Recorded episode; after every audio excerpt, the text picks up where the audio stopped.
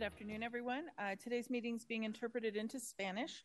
Sam and Alejandro, would you please introduce yourself and let our viewers know how to enable translation on their devices? Yes, thank you very much. Thank you for having us.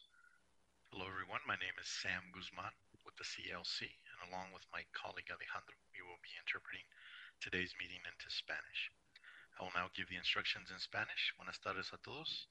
Mi nombre es Samuel Guzmán con la CLC juntamente con mi colega Alejandro estaremos interpretando la reunión de hoy al español.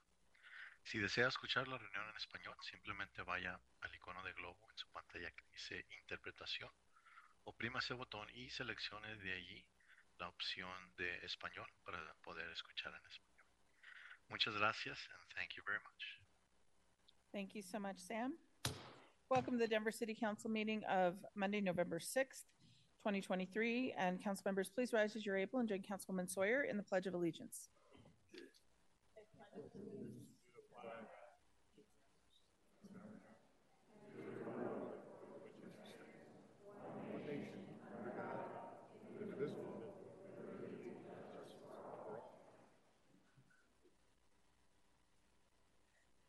Thank you. And council members, um, please join Councilwoman Sawyer. She leads us in the Denver City Council land acknowledgement.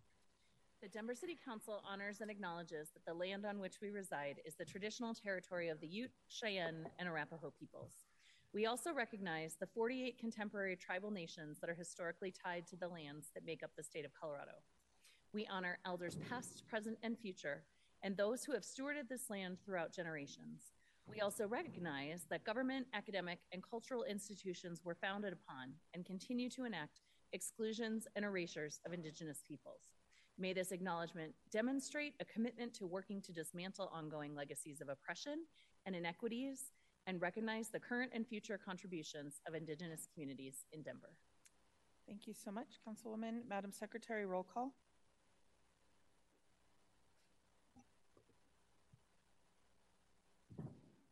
Gilmore, Here. Sandoval, Here. Alvidrez, Here. Flynn, Here. Gilmore, or Gonzales Gutierrez, Here. Hinds, Here. Kashmann, Here. Lewis, Present. Parady, Here. Romero Campbell, Here, Sawyer, Here. Watson, Here. Madam President. Here. 13 members present. There are 13 members present. Council has a quorum. Um, tonight, we have eight amendments being offered to uh, the 2024 budget. This is a reminder that um, amendments may not be considered in numerical order necessarily, so please use the agenda and refer to that order of the amendments. We'll start with uh, 23 1645 concerning rental assistance funding change. Councilwoman Parady, your amendment, please. Thank you, Council President. Nope. It says I have to restart my computer. I'm going to pull it up in Legistar instead. Okay. Or I can defer to another co-sponsor who wants to read it. Anybody have it? Oh, I got it. It You worked. it? Look at that. All right. Thank you, Madam President. Okay. Um, uh, Council President, I move to strike Amendment 23-1642 to the mayor's proposed 2024 budget and replace it with the following particulars. Number one, on page 85 in the section titled Budget Summary, Exhibit 3, 2024 Combined Funds by Appropriation Expenditure Type in the Services and Supplies column, reduce the total general fund by $7 million. Number two, on page 493 in the section titled Affordable Housing Funds, Appropriation 16606 and 16607, under the Revenues by Fund subtitle in the line titled Affordable Housing Property Tax and Other Local Revenues Fund, Appropriation 16606, increase the 2023 original appropriation total by $5 million. Number three, on page 527 in the section titled Denver Human Services, Appropriation 5500000, in the budget detail of the Property Tax Relief Program, Appropriation 13813-5581000, reduce the 2024 recommended column of the total program expenditures by $1 million. Number four, on page 510 in the section titled Denver Human Services Appropriation 5500000, add a line titled Transfer to General Fund, set the amount of the 2024 recommended column to $1 million. Number five on page 744 in the section titled Transportation and Infrastructure Department, appropriation 5000000 in the budget detail of solid waste appropriation 5052000 in the line titled Keep Denver Beautiful, reduce the 2024 recommended column by $500,000. Number six on page 494 in the section titled Department of Housing Stability, in the line titled Department of Housing Stability appropriation 0144000, increase the 2024 recommended Department of Housing Stability total general fund expenditures column by 8.5 million. And number seven, make other appropriate adjustments to comments, tables, schedules, and figures in the mayor's proposed 2024 budget as may be required to reflect the actions directed in this amendment. Thank you so much, and that's been moved and seconded. Um, all council members were considered co-sponsors on this amendment, so I had Shannon clear the queue, um, but we will take comments by anyone who wishes to make comment um, on the bill. Councilwoman Parady. Thank you. Last week, the City Council passed with nine votes an amendment to fund rental assistance with an additional 14.5 million beyond that budgeted for a total of 30.1 million, making clear that this priority was deeply important to a supermajority of council. Since then, all of council, our staff members, the mayor and his team, and the Department of Finance have all been working long days to ensure that we as a city are protecting both our residents in need and our fiscal flexibility, which is crucial to meeting the ongoing immigration and housing crises our city faces. We essentially ran out of hours before getting to the full 14.5 million that we passed last week, and we know this sum is still far below the need. But I'm so proud that we came to this revised agreement with full agreement among all 13 of us up here and the mayor on the following changes to provide a total of 29.1 million to keep people in their homes through emergency rental assistance. We're utilizing 5 million in agency savings from across the city in 2023, identified by the mayor's budget office. We're cutting $7 million from services and supplies budgets, not personnel and not capital spending plans, across all city agencies, including city council, which is just 1.73% of those services and supplies budgets overall, and leaving the mayor's team discretion on how to allocate those cuts. We reduced a proposed increase to the Keep Denver Beautiful Fund by half a million dollars, and we pulled a million dollars in unused funds from the property tax relief program while ensuring that sufficient funds remain to match projected uptake for 2024. Since, like rental assistance, property tax relief is an important component of housing stability and a council priority. Altogether, we found $13.5 million of funds without using Denver's reserves so early in the year, and we have full agreement among council and the mayor. A few key points that need to be made. First, this is an investment in the security of our neighbors. And investing in the stability and well being of Denver families is just as solid and just as crucial as investing in infrastructure because we are all impacted when the people around us experience the spiral of poverty and instability and all of the harm and trauma that comes with that. Second, emergency rental assistance is necessary to stop the flood of Denverites falling into homelessness in the first place. Um, but to those who are already experiencing homelessness in Denver, we're committed to your needs as well. I had hoped to amend the 2024 budget to provide for basic human needs like trash, trash service, showers, and laundry to people living in encampments, but hit a technical snag. In our discussions with homeless advocates, my office has heard that the portalette toilets, now stationed at a few encampments, have been life changing. And I want to credit the collaborations between the Parks Department and advocates on making those so successful, successful where they've been deployed. As a city, we need to build on that success, and I will do everything I can to ensure that our existing budgets and contracts are used in that way in the coming year. Um, and third, Denver cannot solve our housing crisis alone, especially while state law ties our hands on both regulating the housing market and generating the tax revenue needed to provide services. The city of Denver needs our state legislators to step up next session with serious interventions in this worsening crisis because we simply can't keep stretching our limited city resources in this way and we need our federal government to provide significant support and immigration reform to help Denver welcome migrants to our city and keep them housed as well, as the mayor requested in his letter to President Biden and during his visit last Friday. Fourth and finally, to my colleagues on council, thank you for this incredible joint effort in the last week. It was really something to be a part of it. I'm grateful every day to have all of you as colleagues. Thank you, Madam President. Thank you so much. Councilwoman Gonzales Gutierrez. Thank you, Madam President. Um, and I want to start off by, by thanking um, thanking my colleagues um, sitting up here uh, with us for the immense collaboration that occurred over the last week. Um, and, you know, without, I know Councilwoman Parady and, and Lewis, I, I do want to extend a um, great um, deal of gratitude also to the both of you for continuing to help search for a path forward. Um, I also want to thank the administration and Department of Finance. Um, this is what has led us to secure all but a million dollars of the additional rental assistance funds that we have been advocating for alongside um, community. I think you know we're seeing this year alone um, historic number of evictions that have happened in the city and county of Denver, much less across the entire state of Colorado. And we know that people are desperately in need. And then here we are entering um, November and December, um, which oftentimes, you know, a lot of us think of time to celebrate, right, with our families and with our loved ones. And knowing that I think there will be tons of families who um, might not be getting to do that because we've ran out of the rental assistance funds um, this year.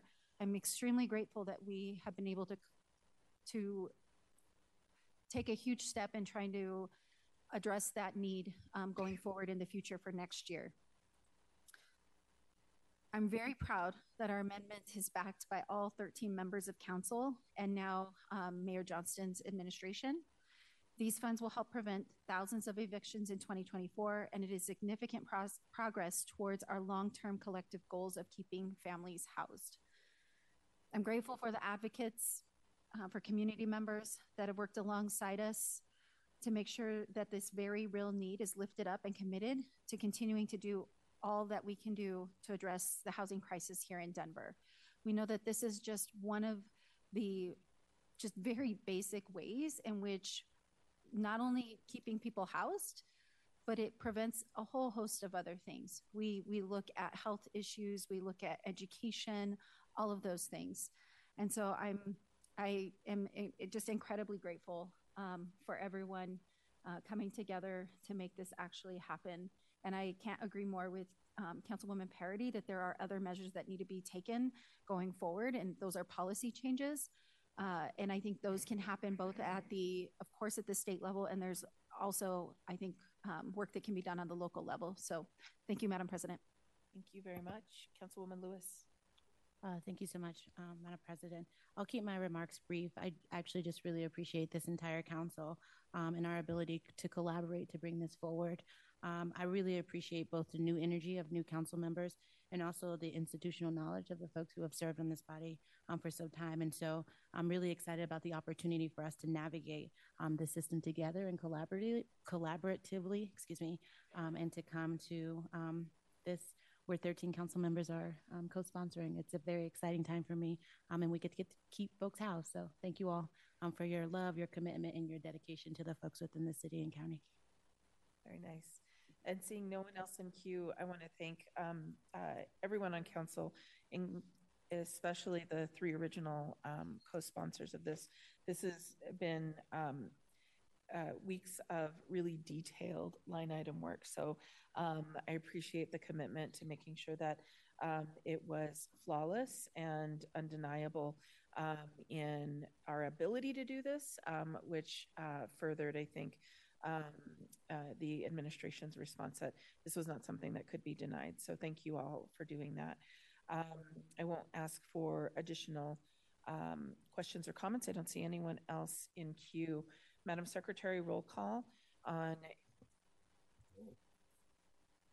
Sorry, do I have a queue for? Get my notes. Okay. Councilwoman Alvidrez, did you want to get in? Before we Um, move well, on to the vote? I did hop in there for a second. I just wanted to thank my colleagues, and um, I'm so inspired by our ability to work together and how important it is to also prevent homelessness. So I really appreciate their leadership and working with everyone on this. So thank you. Okay, great. Thank, you, Council President. Uh, Madam Secretary, roll call on uh, council members Parady, Gonzales Gutierrez, Lewis, Kashmann, Gilmore, Sawyer, Alvidrez, Flynn, Torres, Watson, Hinds, Sandoval, and Romero Campbell's Amendment 1 to Amendment 23 1642 to the Mayor's proposed 2024 budget. Gilmore, Aye. Sandoval, Aye. Alvidrez, Aye. Flynn, Aye.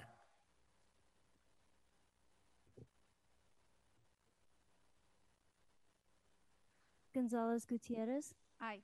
Hinds, Uh, aye. Kashmann, Aye. Lewis, Aye. Parady. Aye. Romero Campbell, Aye. Sawyer, Aye.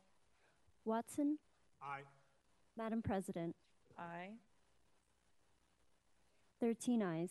13 ayes. Amendment 1 to Amendment 23 1642 to the mayor's proposed 2024 budget um, has passed. Thank you all.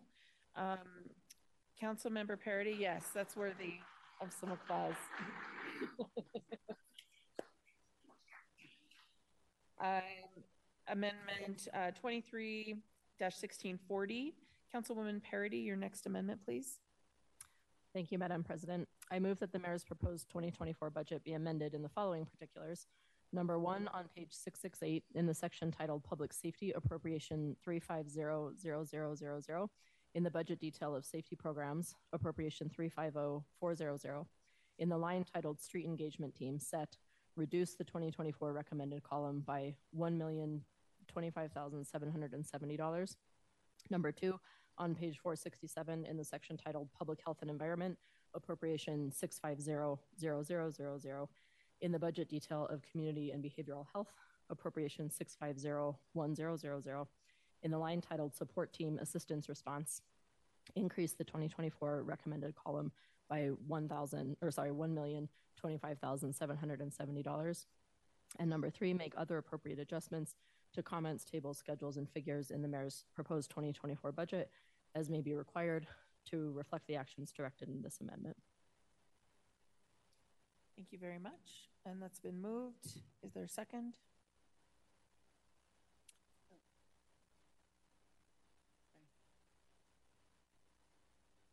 There we go.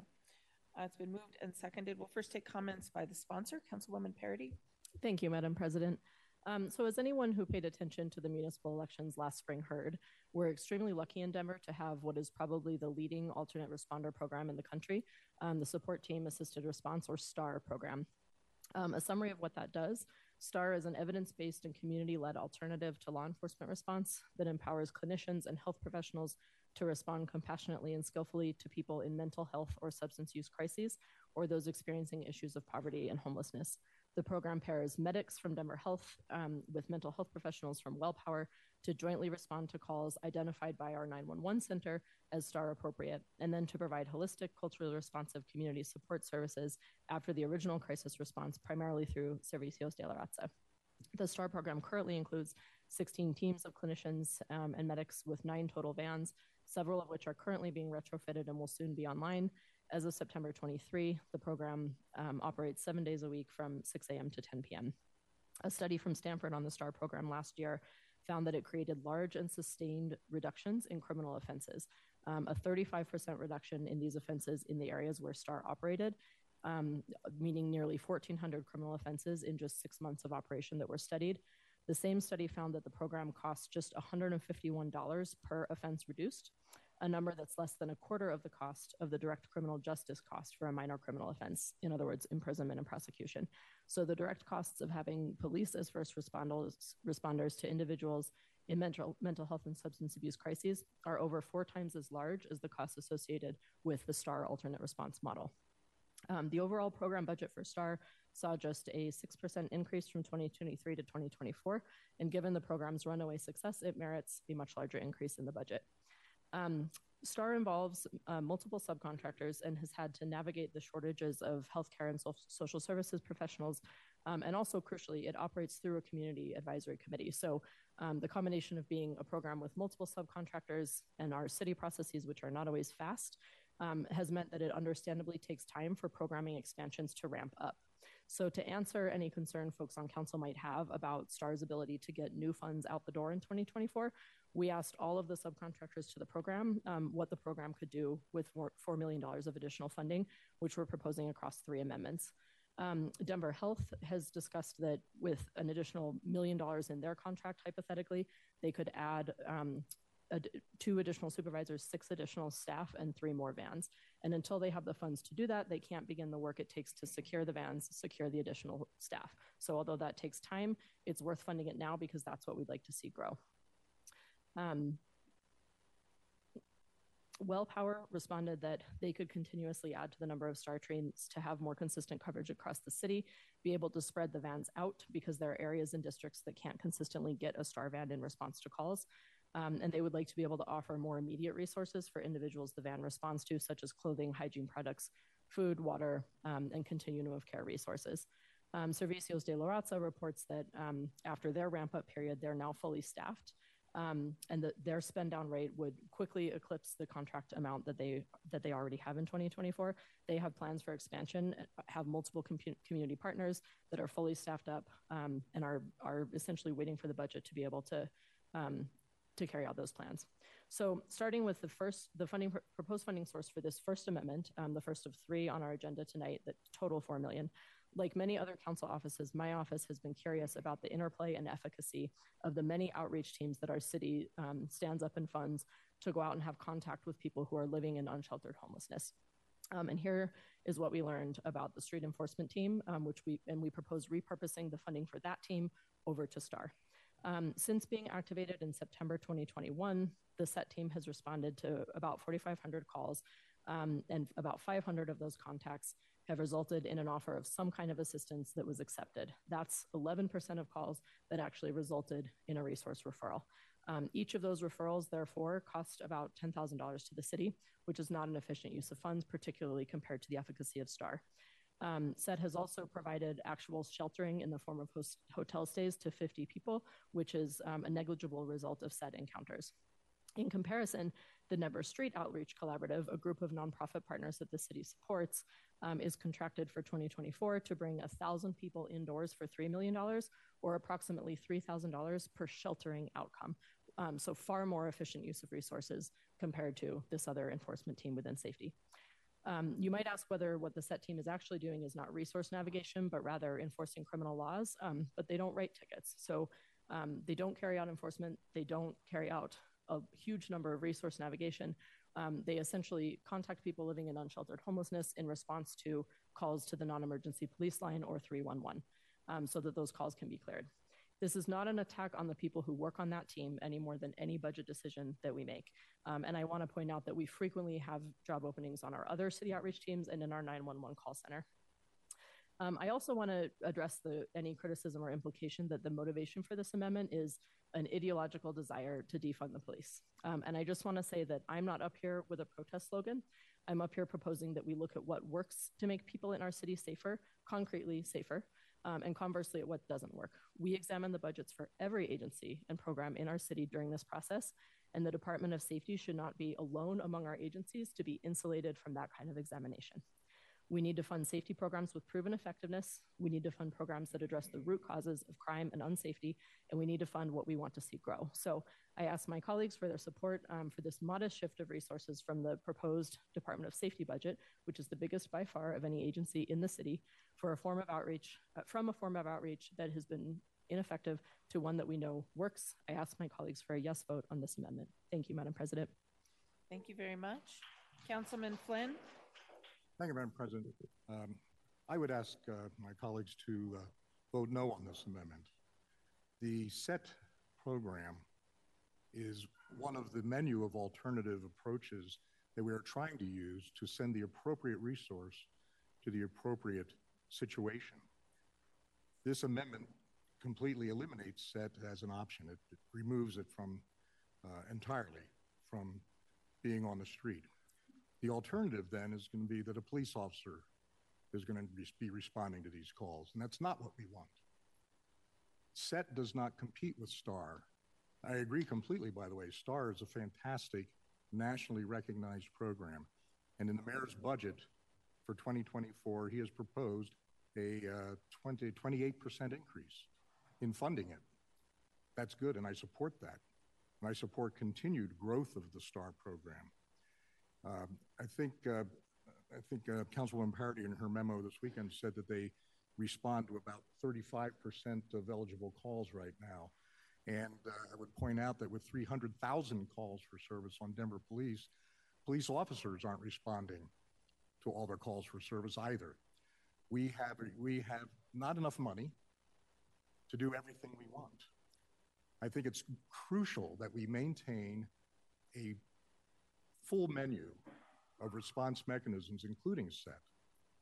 Uh, because when someone calls for a, a, police response to a situation that's not STAR, it's not uh, a crisis of, of addiction or mental health crisis, uh, the SET team go, should go out there, and not a police officer. And I, uh, I just think that it's a mistake to nip something in the bud as opposed to letting it grow and trying to refine it and making it work better, just as we did with STAR. STAR started out this way, very small and grew. I think it's a mistake to take something out of the menu that can work and provide the appropriate uh, low level response that STAR does not provide. Thank you. Thank you. Councilman Watson. Uh, thank you, uh, Council President. Uh, I'm seeing Will and I'm seeing Tristan. Do you, do you both mind coming forward for a moment?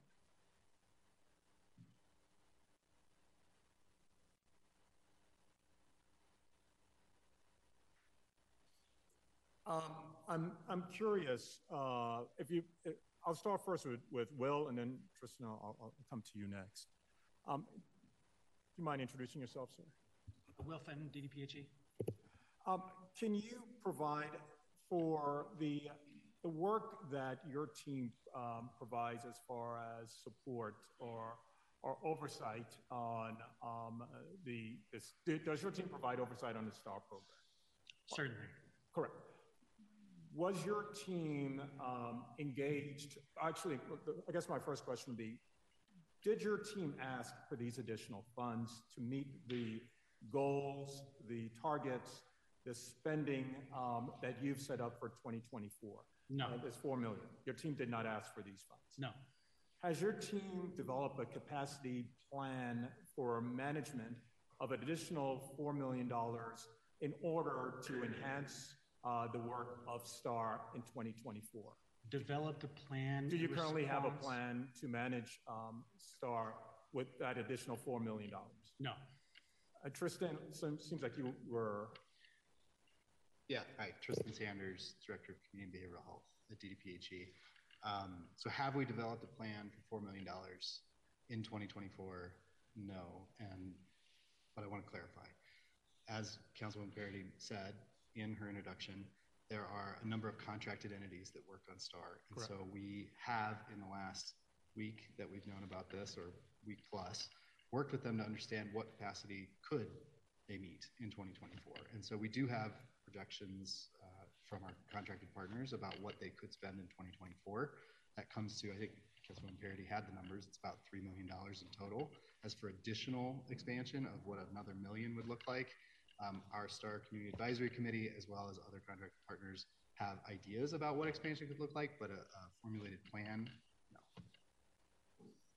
So I think what, I'm trying to, to get to with your team, I believe it was, was it uh, two weeks ago? When was it that you provided to us kind of a discussion um, around kind of your, uh, the other uh, consultants that you are working collaboratively with and their ability to spend down existing funds as well as to ramp up for future funds. What, how, how long ago was that discussion that we had?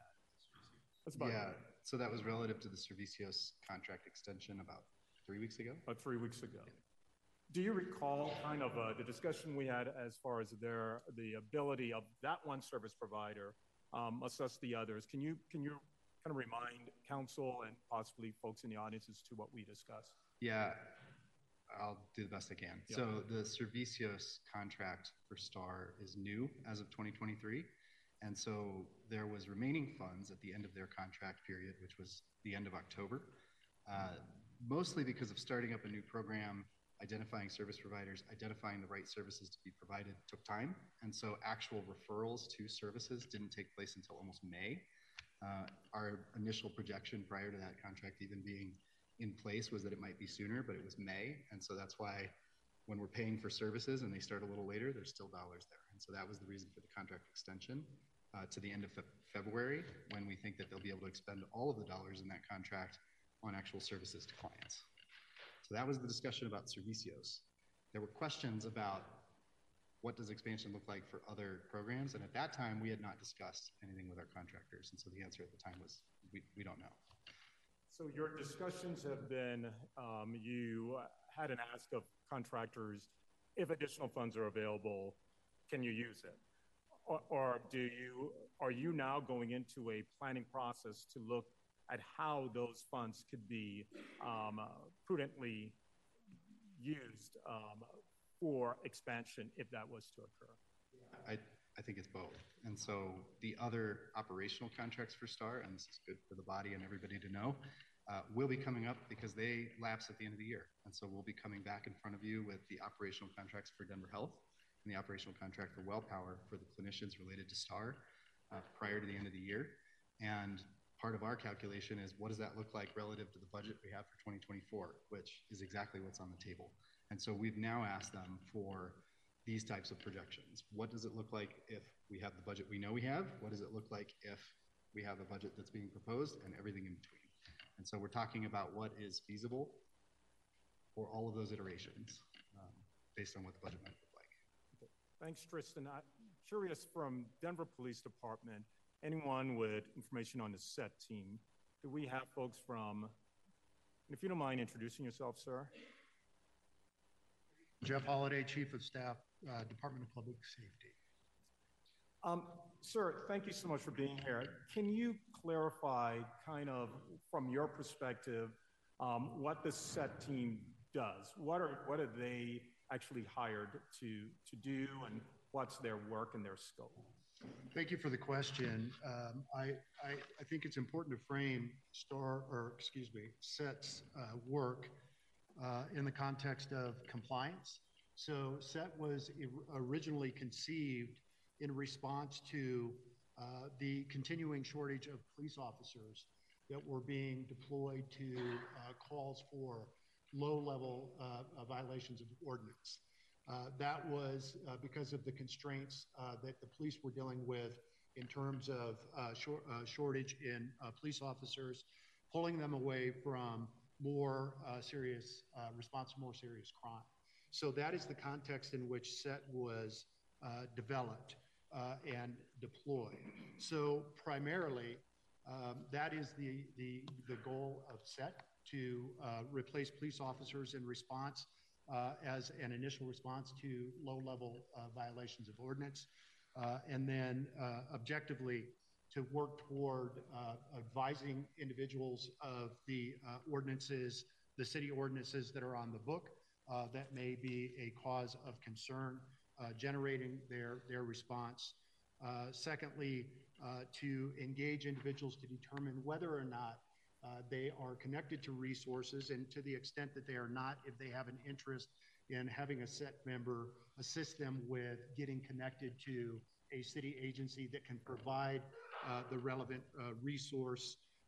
and thirdly, working toward compliance of whatever ordinance violation uh, is in question in response to a call.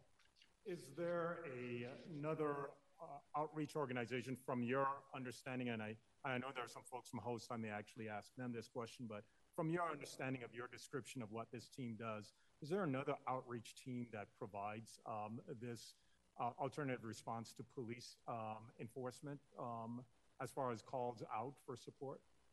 Thank you for the question. I think it's important uh, to add some context here, or the distinction between uh, compliance and enforcement on the one hand, uh, and behavioral health response on the other. So, in that regard, uh, when we're talking about STAR, uh, STAR, uh, to my knowledge, does not advise on violations of ordinance. they are not charged with seeking compliance where a person is identified uh, to be uh, or, or identified as potentially in violation of an ordinance. So, with respect to that construct, I would say, to the best of my knowledge, no. Does SET in any way, shape, or form uh, replace the work that STAR is currently doing, or are those roles inter? Has, is there interplay in those roles? How does SET and STAR work with each other? No, they don't. They don't replace. Uh, I tend to view though uh, the, the, the services that SET provides, the services that STAR provides, and the the the vast array of various outreach teams as complementary services. And in fact, there are occasions, especially during uh, instances of uh, high volume uh, uh, resource referral requests, that many of those uh, uh, teams outreach to SET to provide basic triage and welfare checks. And so they very much work in a coordinated fashion and in a complementary way. And, and, one final question, sir. Um, when you look at kind of the the benchmarks or targets that uh, my colleagues are sharing as far as the difference in, in efficacy in the way SET provides um, uh, mental health or uh, behavioral health support, the uh, number of folks that they provided to and they compare it to STAR. Are those uh, are the targets and goals as far as the success of SET? Is it based on them providing um, behavioral health support, or is their focus, as you described, um, uh, the, the primary um, rationale reason for this team? I, I appreciate uh, the uh, importance of the exercise in determining uh, the cost per X. Um, I, I would respectfully submit that uh, as it applies to SET, uh, that it's probably an inappropriate metric to use uh, to identify, for, for instance, housing navigation, because it's not SET's primary responsibility. There are defined, uh, there are defined processes already in existence uh, in the city for housing navigation. Uh, that is the resource that SET uses to refer people that have identified upon an engagement that they're looking for housing navigation. Uh, and just as I mentioned earlier, uh, that particular resource often work also works in a complementary fashion with SET in that when they are overloaded, they they will uh, ask SET to provide uh, welfare checks for folks that they can't get to time. And Madam President, I have one final question for Chief Thomas. Chief Thomas, do you mind coming forward? Thank you so much, sir.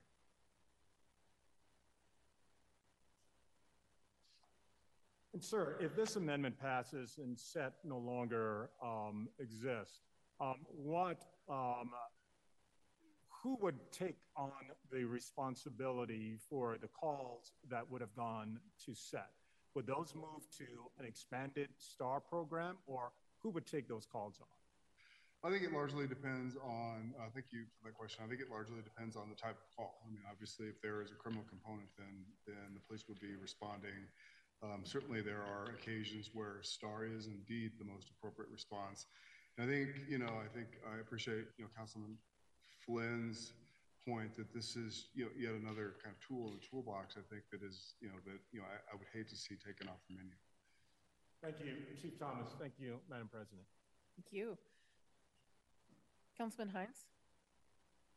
Thank you, Council President. Um, so this is a, a, little bit of a challenge to legislate as uh, we got the text of the amendment on Friday night and the uh, detail on Saturday night. So sorry, we're having to kind of do some of the uh, committee work here in an amendment on the floor.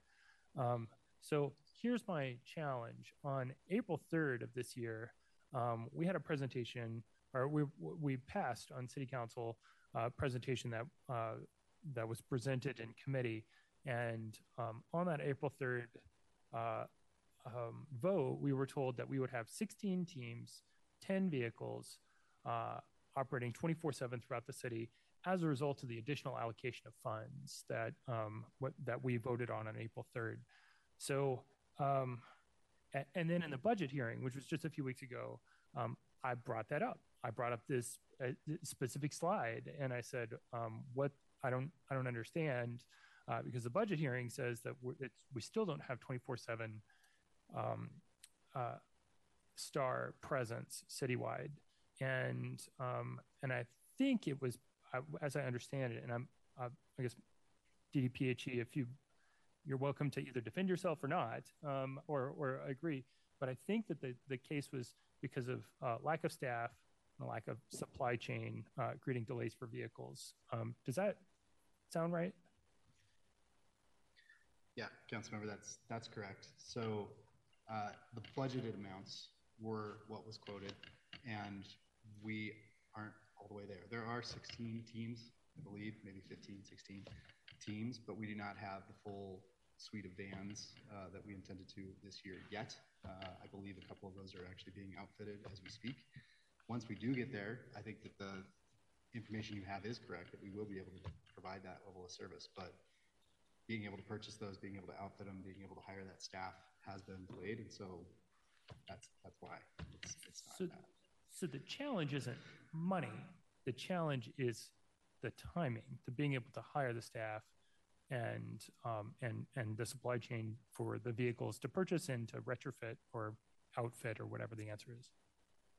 I think that's correct. I, you know, I don't have a crystal ball. I don't know what the supply chain for vans is going to look like next year. Um, but, you know, I think the point our contractors have made is that, you know, this is what we think we can get, and I think we go by what they tell us. And so that's our estimation of what's feasible versus what's really not reality, and, and that's where we're trying to land. And uh, and then we also uh, heard it in, in the news. Um, you know, the, this is weird that I'm quoting the news, which is ultimately quoting you and us. Um, but uh, trying to find the date, um, October 15th. So you know, just a couple weeks ago, uh, it was saying that um, that Servicios is um, is asking us to push seven hundred thousand dollars, right? I think I think we've already kind of covered that um, uh, just in the last few minutes, um, or in this in this conversation. But that uh, the challenge was that again, there's seven hundred thousand dollars unspent. The issue is not the money. The issue is um, supply chain and and uh, and and human resources. I think I, I would classify the Servicios contract a little bit separately because it's new. And so actually the reason 700,000 remains in that contract is that direct services to people started later than we anticipated. It was not necessarily purchasing vans, it was not necessarily hiring. In fact, I think the article we've asked for a retraction about staffing because that's not true for Servicios. Okay. Um, and so it's really about direct services to people. And so those didn't start until later, and that's the biggest expense in that contract. And so given that that lag time was there, that's why there's additional funds left to, to need to push that an additional four months. And and so then we would have some of this these funds available in 2024. Okay. So um, how much of the budget is already allocated to STAR? Uh, I'm sorry, uh, the uh, the proposed 2024 budget. Do you know how much is uh, the proposed 2024 budget allocated to STAR outside of these amendments? Total amount allocated to STAR? Yep. Yeah, so the total amount allocated to STAR in 2024 is about 6.3 million. It's important to understand that there's a large chunk of that that is a grant from Caring for Denver, so that isn't reflected in the general fund line that you'll see. Yeah, thank, thank you for, for pointing that out. Um, and how much money will be pushed to 2024? Like, for example, this Servicios um, $700,000 extension. So there's there's about half of that seven hundred thousand dollars that'll be spent in twenty four. That'll be out of a grant. We're projecting the expenditures, the actual expenditures on STAR of the budget that we had in the general fund to be expended almost right to the budgeted amount. And so I don't expect that there'll be much carried over, that's what you're asking. Oh, okay. Um, okay. Uh, thanks. I want to think a little bit more about my uh, further questions. Thank you, Council President. Thank you very much. And we have about six folks in queue. Councilwoman Lewis. Uh, thank you, Council President. I'll keep my remarks brief. Um, STAR has um, been held up nationally as an example of a program doing good to decrease direct contact with armed police officers, and I would be proud of our city to see it continue and grow. Thank you. Thank you. Councilwoman Gonzales Gutierrez. Thank you, Madam President.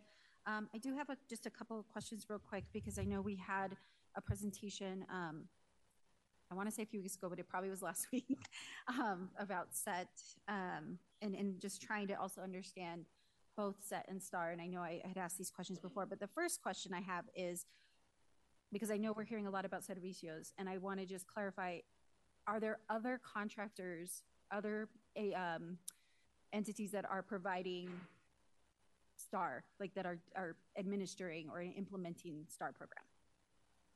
Yeah, I'll, I'll try to make this as clear and simple as possible. So the, there are two contractors that operate the on the actual vans that respond to calls into 911.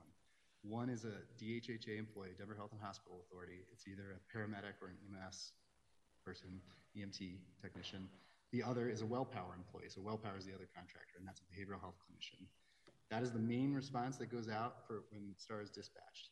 When they are with a STAR client, they are doing assessments, they are doing, you know, de-escalation, they're doing a variety of work for that person in crisis.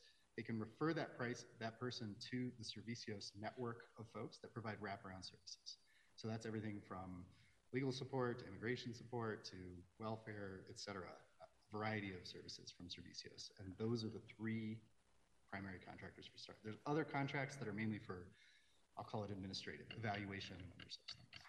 So what this amendment, what we're talking about in this amendment, doesn't just go to one of those entities. It would be for the entirety of the pro- implementation So- of the program. Yeah, sorry to interrupt. So really, if we are going to expand any one of those pieces, we, we kind of have to expand all of them in concert. If we have more vans that are responding to more calls, there's more referrals to the network that Servicios manages, so it all has to come together. Okay, thank you for clarifying that. I just wanted to be very clear on that. Um, I do have another question for you. What types of calls um, does STAR respond to? Just a general, like Andrew? high level. Uh, so actually, Andrew Dameron, who works in 911, manages dispatch, and they would have the best information on that. Uh, but basically, any call where there's not a threat of violence, there's not a threat of self and others, but there is obviously a mental health crisis or substance use issue going on, that would be eligible for STAR. And none of those people that are employed by STAR are, are um, law enforcement officers. Okay.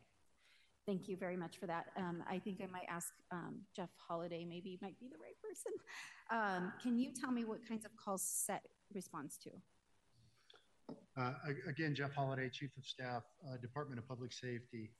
Um, The question, I think if I heard it, I, I was walking up, what sorts of calls does SET respond to? Yeah, it's the same question I asked the STAR folks. Pri- Primarily, uh, calls of complaint uh, for any number of um, uh, alleged uh, violations of uh, lower-level ordinances, trespassing, uh, um, uh, unauthorized camping, littering, uh, damage to trees, uh, those, those sorts of calls.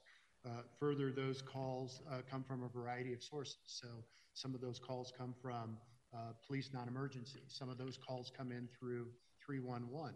Some of those calls come in by way of complaints to the mayor's office. Some of those calls come in by way of complaints to your council offices. Um, And uh, some of those calls come by way of other city departments. Thank you for that. And, um, and also to clarify, SET team members are also not law enforcement officers, but they are able to administer citations. That's correct. Okay. Um, thank you very, very much. Um, Madam President, I just have one thing I wanted to add as a comment here um, in looking at, because this was a question that I had as we were having this discussion um, last week around the differences between the two. And, and so I, you know, of course, just go online to see. And so this is where, you know, I have some pause as far as, you know, trying to figure out what is the difference. Um, so if you go to set, it says, um, I'll just read it here. It's a civilian based unarmed six person unit that will have delegated enforcement authority to issue citations for low level quality of life ordinances. Um, it also goes on to say community complaints have increased uh, in relation to local ordinance violations in recent months. The SET program is a direct response to communities' call for innovative action that encompasses both trauma-informed approach and addresses concerns using well-trained civilians for enforcement measures. And then if you go to STAR on the city website, website as well, it states um, support team assisted response program is an alternative response team that includes behavioral health clinicians and paramedics to engage in individuals experiencing mental health distress and substance use disorders. STAR responds to low risk calls where there are no significant safety concerns. I am still struggling to still feel to still see a clear difference between these two responses, other than the fact that folks that are um, hired under SET can issue citations, versus under STAR they do not have that ability. Um, not that that is necessary, um, and so that that is, I guess, part of my pause that I have, and I and I know I expressed this last week around looking at how we're utilizing resources and what agencies that they fall under. Uh, and if we're truly trying to address the root causes and we're truly trying to find um, the way to approach people that are, um, you know, faced in with with difficult situations. Um, I will be supporting this amendment tonight. Um, and I want to continue conversation. And I know I've reached out to Department of Safety um, to have that conversation to understand more about SET and, and the really the purpose for it being under that department, knowing that if we expand a program like STAR that is essentially doing all of these things but issuing these um, civil violations, these um, the tickets, uh, I would be interested to know how we can continue that work. So thank you, Madam President. Thank you. Councilwoman Sawyer.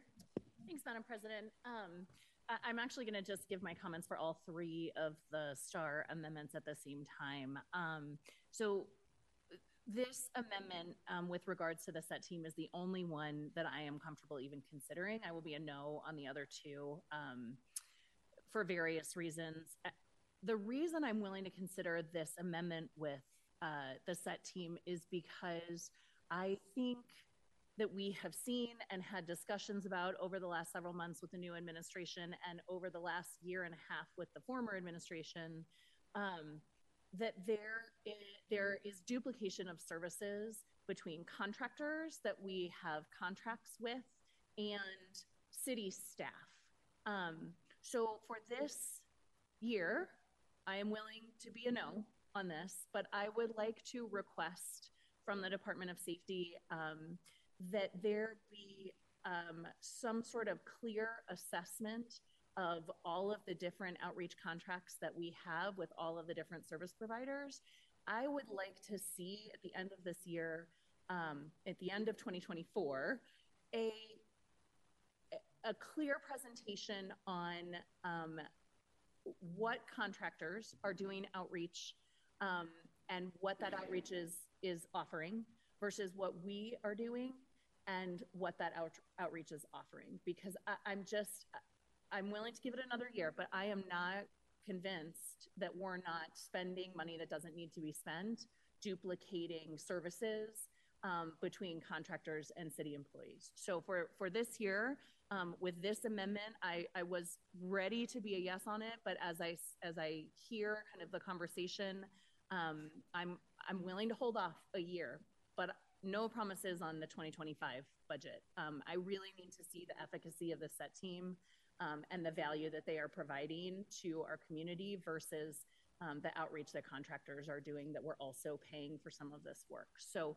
um, that's that one. I'm, I'm very uncomfortable with the other two amendments. I think the aid center is new um, and it needs time to get its legs under it and it needs to um, to prove its, its efficacy next year as well it will no longer be new at the end of 2024 and so i would like to see um, the value in the services that we're providing with the aid center uh, coming at the end of 2024 um, with regards to the final amendment that's coming forward um, for STAR i am i am not even willing to consider it i think the number one thing I hear from my residents, and I know that this is the case because I ask them every year, what is, uh, what are your top concerns um, in the District 5 community?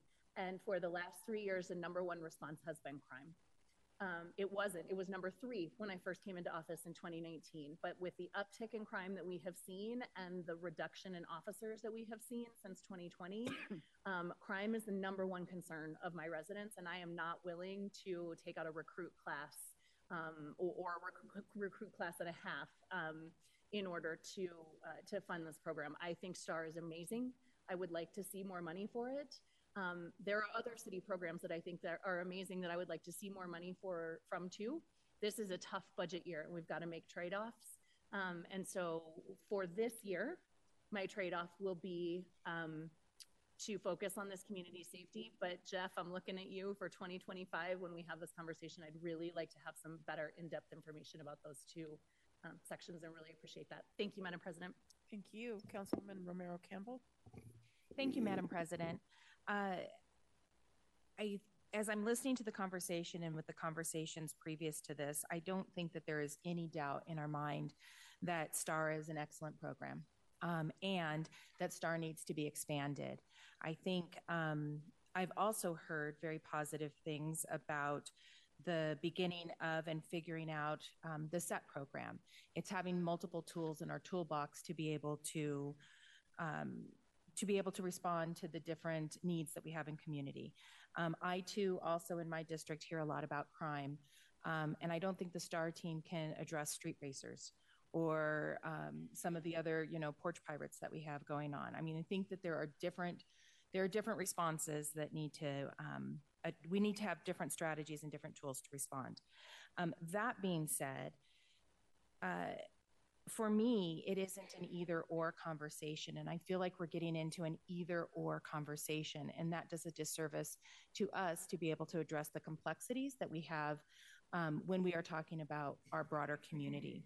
What I do know is that if we are looking for $4 million, and this is a national model, we have a very robust, robust philanthropic uh, community here in Colorado. And I think that we have other places that we can advocate and look for that funding outside of our city budget, knowing how tight it is at this time.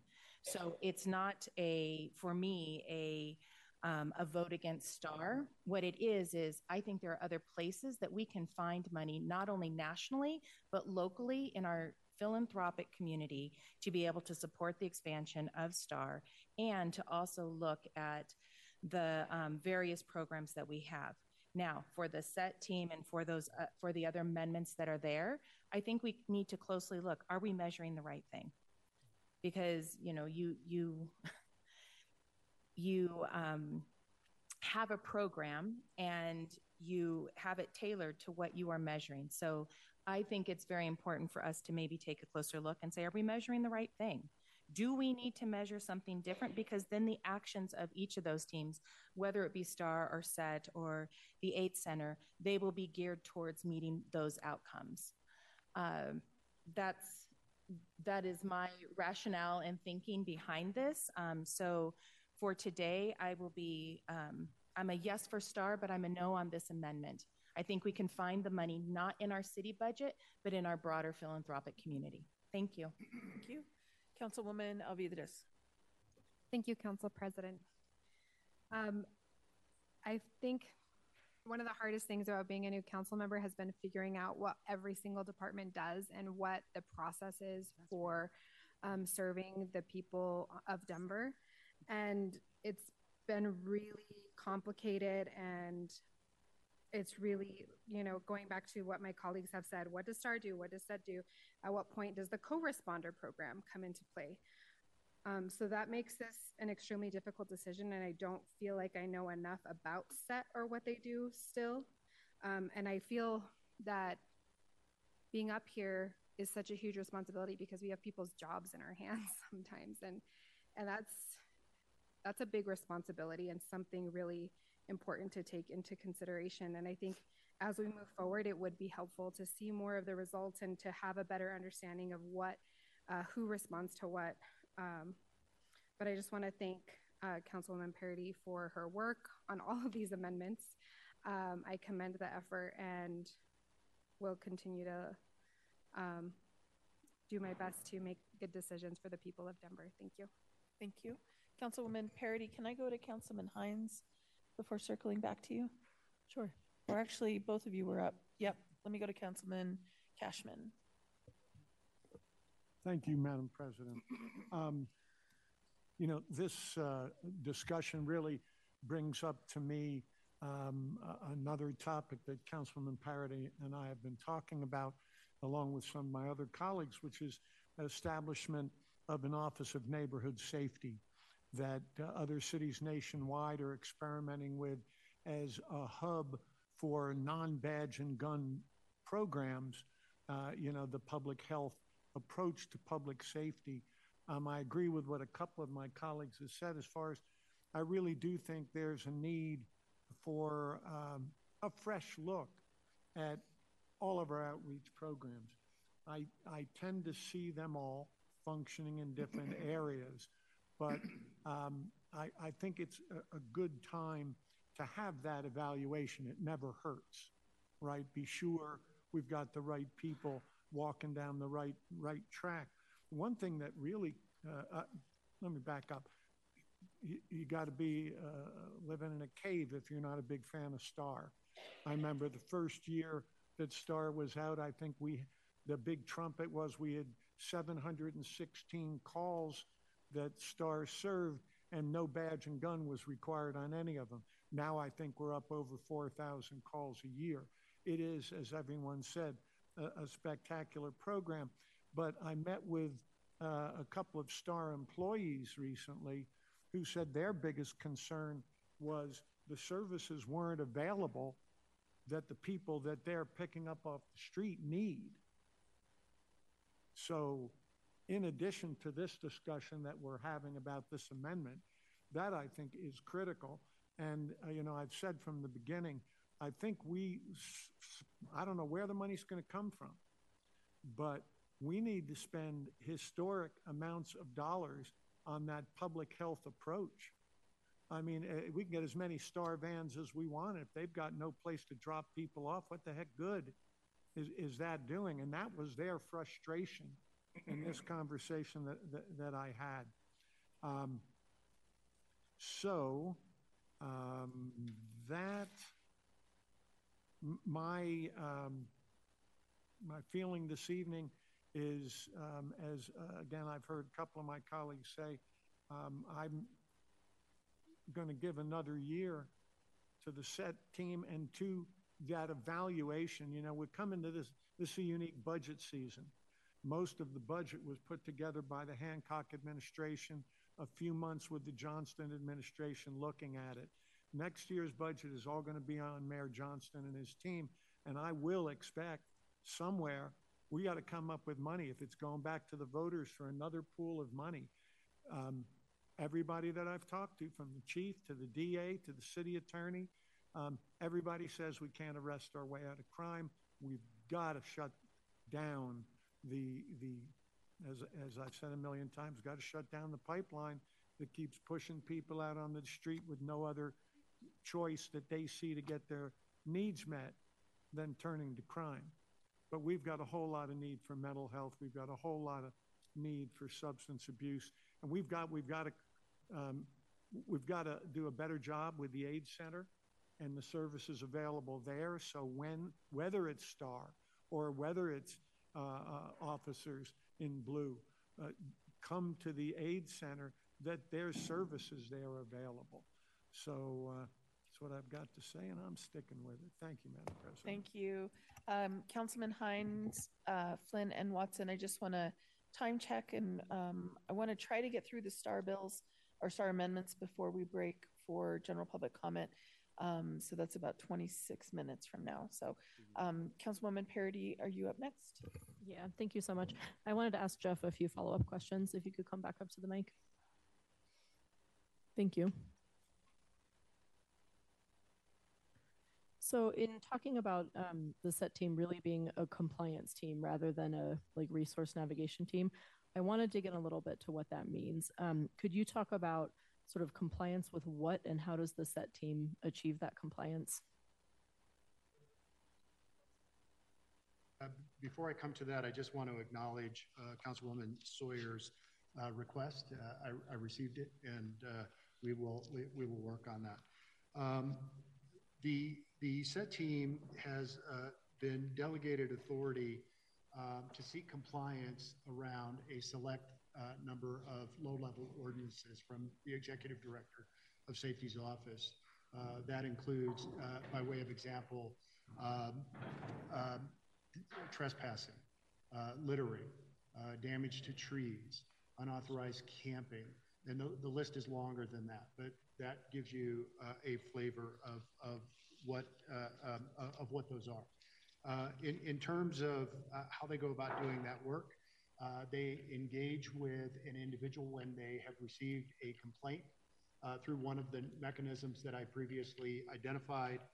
Uh, and then they seek uh, to engage with that individual uh, to determine whether or not the person understands that what, what the specific allegation of violation is, uh, what that means pertaining to the applicable ordinance, and then uh, to um, work with the individual uh, to try to gain compliance and no longer engaging in the activity uh, that is uh, related to that uh, uh, that particular ordinance. Okay, and um, both trespass and, and illegal camping. Um, so com- compliance with those ordinances would essentially mean the person needs to move. Is that right? That that could be the case. Yes. Okay. Um, does the SET team often encounter the same person over and over again, to your knowledge? Uh, I'm sorry. Could you repeat that? How often does the SET team sort of get, get called to have contact with the same people um, over and over again? Uh, I, do, I don't have a specific number at my fingertips, but I think it's fair to say uh, that it is not uncommon to run into the same person uh, multiple times over over uh, some defined period. Okay. Because presumably, folks who are you know camping illegally are un- unsheltered, are living in homelessness, are trespassing on private property. They're doing that because they don't have somewhere else to go.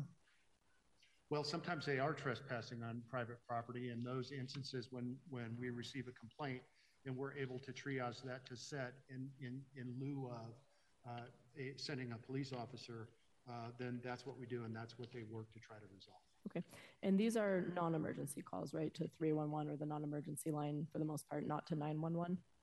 Uh, sometimes those uh, calls can come through 911. Uh, I think you are, you're aware that SET is connected to the dispatch center. And so if it's a case where 911 can divert the call to SET, it will do so and and that would primarily be because it's it's the type of minor offense that SET addresses that the 911 call is about right? As opposed to something more emergent like a fire or violence or something like that SET doesn't respond to those kind of calls. Yeah it's, it, it's a fair question. Of course uh, you understand councilwoman that we don't control uh, the um, um, the the uh, decision for individuals to call into 911 um, in fact and i think you've heard testimony uh, in council that uh, a, a, great number of calls that come into our 911 uh, center are non-emergency calls. Uh, it, that is what it is. Uh, and in situations where that happens, uh, we do our best to try to triage those calls appropriately.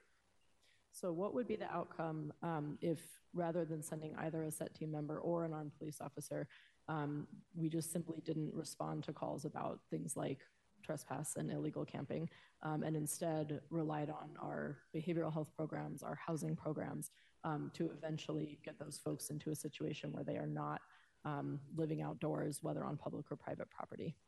Well, it, it calls for speculation on my part. Uh, so uh, that uh, uh that uh, um, uh, issue aside for a second, I would imagine that we might see similarly to what we saw uh, around the time of the pandemic that we would uh, that we experienced um, a significant um, uh, um, uh, growth in the number of complaints uh, that we were getting through any one of a number of our um, of, of our communications for constituents into the city. Um, so at the very least, I think that it's it's probable that that we would see a reoccurrence of that.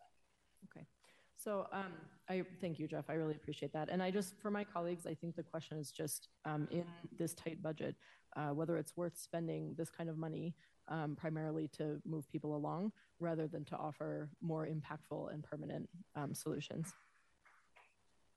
And thank you, Madam President. Thank you. Uh, Councilman Hinds. Uh, thank you, Council President. Um, I just want to say STAR is fabulous. Uh, when I took office in 2019, it didn't exist. Uh, de- you know, as as many know, I represent the center city, and uh, and STAR spends more time in District 10 than it does just about any other district. Um, I see the benefits, and I'm excited about ramping it up in a measured way. Um, after all, in April of this year, the, this council voted to add another more than $3 million to WellPower and DHHA. Uh, and now U.S. Senator Michael Bennet is advocating for this to be a program taken nationally. Um, so we went from 2019, when I took office, then Police Chief Pazen said Denver was the sixth safest large city in America, and he had a plan in five years to make it the safest large city. And now um, we do a um, uh, we hire a, a, statistically valid survey firm uh, to do a survey in Liberal District 10, and as of uh, December 2022, we do it every December. Uh, the top issues in District 10 were the unhoused and then public safety. So, um, you know, in this uh, this amendment, and I'm going to talk about all three at the same time. Uh, I, you know, the the thought is about the efficacy of the SET team. Um, I am I agree with a couple of my colleagues, and I'm going to um, let this sit for one more year. Uh, but I am concerned about the variety of teams that um, that we want, um, and I want to make sure that all of these uh, these teams are necessary. Um, after all, I mean, when I when I see all the teams, uh, it's like a, a complicated flow chart. And if we need a complicated flow chart to describe all the different ways we reach out, maybe we need a simpler flow chart. So, talk. I was going to talk about the other uh, the other two as well. Um, for the AID center, I'm actually excited about the AID center. It's also in my district. It's just a couple blocks from here, so colleagues, you can get over there in less than 10 minutes. Um, they've helped more than a thousand people since they had their grand opening in February. Um, as an example, there was a gentleman camping on the 1100 block of Lincoln, and uh, and I said I uh, talked to him. And I said, "Why are you here?" And he said, "Well, I don't have uh, lost SSI." And I said, "Well, why is that?" And I said, I can't find my ID. And I said, Well, you know, the AID center is just a few blocks away and they can get you an ID. And he said, Well, my ID is actually from Oklahoma. And I said, Well, they tell me they can do that too. So will you challenge them for me? Will you see if they'll, uh, they'll actually do it? Um, and he said, Yes, I would. Um, I've never seen him again. I wanted, I asked him, frankly, I asked him to, uh, to report back and let me know uh, what the uh, success was. I didn't hear that, but I haven't seen him again. So I hope that he was able to get his Oklahoma ID. I, and I actually went over to the um, to the aid office, and uh, and they said they were able to find someone, uh, or they were able to help someone with an Oklahoma ID, and therefore connect that person to services. So uh, it is a new program. Um, I have seen at least one data point of success. I've seen that they've made uh, they've had a thousand people come into the office and uh, and have at least made a, you know a thousand contacts. And so uh, I think we should continue with the AID center. So um, I, I, love the STAR. Um, we have demonstrated in April of this year that we can add more money mid-year because uh, we did. We added more than three million dollars. So uh, in April of this year. So if it turns out that we um, find another opportunity where we don't have an issue with personnel, we don't have an issue with supply chain, we have an issue with money, we can add it. Thank you. Thank you. Councilman Flynn. Uh, thank you, Madam President. And thank you, uh, Councilman Hinds, not just for that, but your earlier remarks and Councilman Kashmann. Thinking about them both, I think that um, all three of these amendments uh, to basically eliminate the SET program, eliminate the AID center, and to cut the uh, hiring of police recruits uh, to put $4 million additional in the STAR program. When you look at the budget, the mayor already added 28% to the STAR program for next year. An additional 4 million would more than double the STAR budget next year compared to this year. If they couldn't put out all the services this year, they certainly wouldn't be able to do more than double that. To hold SET accountable for not meeting some of the benchmarks that STAR meets in areas that SET isn't really working is sort of like uh, criticizing the, the Colorado Rockies for not scoring enough touchdowns last season. They're really different things, and that demonstrates that we need to have all of these tools to respond appropriately to each circumstance that calls for it. I don't want to end SET and have to send police officers out in southwest Denver on these low level calls because STAR does not respond to those. Thank you, Madam President. Thank you. Councilman Watson. Thank you, Madam President. And um, I, I, love STAR as well. As a, as a former chair of the Department of Housing Stability, I had the honor of uh, supporting one of the first budgets uh, for STAR and supporting their work. I think, as Councilmember Romero Campbell said very clearly, um, I'm a yes for STAR, but I'm a no on this vote. And I'll, I'll follow Councilwoman uh, Sawyer's process and simply communicate my votes in all three, and I'll just call it a, call it a day. I'll be voting no on, on each of these. Um, I, I, do not believe in canceling more than a, a, recruiting class and a half. I don't support um, ending um, the AID center, and I've already spoken on SET. Very quick comment. Um, we have throughout this process um, elevated the thought that budgets are moral documents. Um, I could not agree more. Uh, let's be clear, budgets are also planned documents. Each agency, each department devotes months reviewing capacity, spend, efficiency gains, attrition, goals mandate or in, mandated or internal to develop a budget that based on the expert analysis of professionals trained and paid to optimize every penny of your taxpayer dollars to deliver with excellence the service services that it provides to the residents across our city. Our departments take this responsibility seriously as they should, and I thank you all for going through this budget process with us. Tonight, we will debate amendments um, brought forward by council members, my colleagues, uh, through our powers within the charter. Having the power is essential. It is important for our people powered democracy. With that power comes great responsibility, and based on that responsibility, as I stated, I'll be voting no on each of these amendments. Thank you, Madam President. Thank you. Um, I'll just wrap up with uh, uh, comments of my own.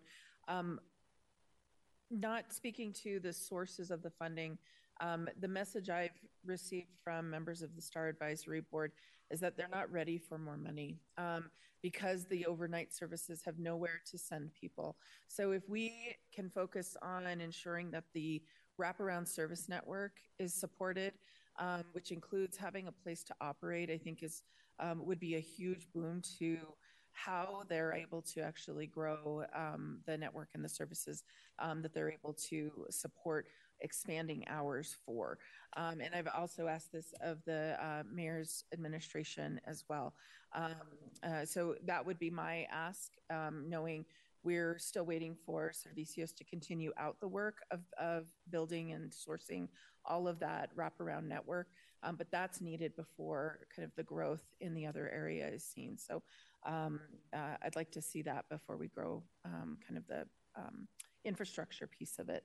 Um, and seeing uh, no one else in queue, Madam Secretary, roll call please on Councilmember Parady's amendment number one to the mayor's proposed 2024 budget. Gilmore, Aye.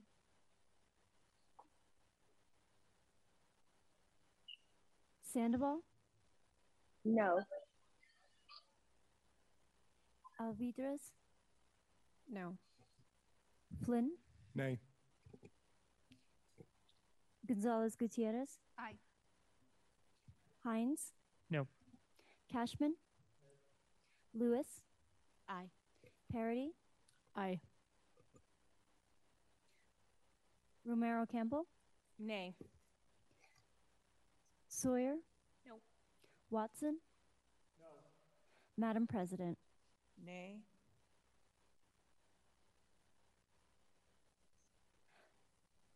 four ayes, nine nays.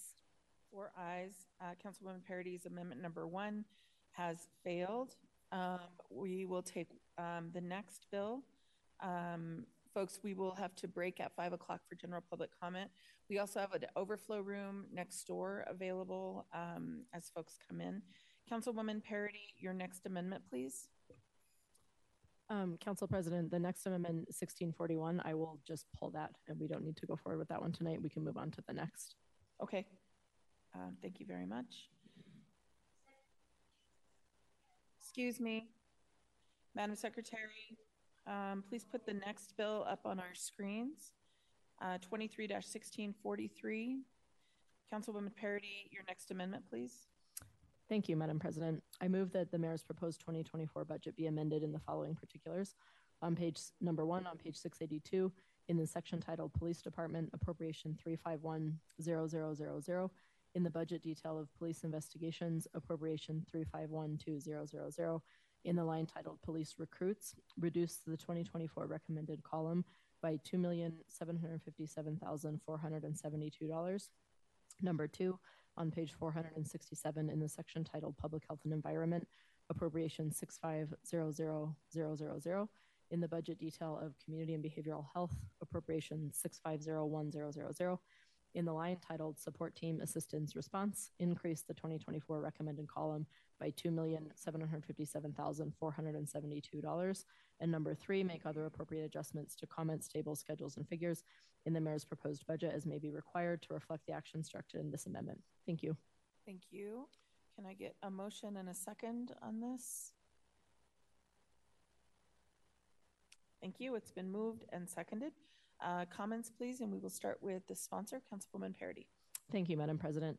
Um, so in the 2024 budget, the mayor has proposed adding an additional police academy recruit class um, from the usual two classes to three that year um, for a total cost of 8.3 million.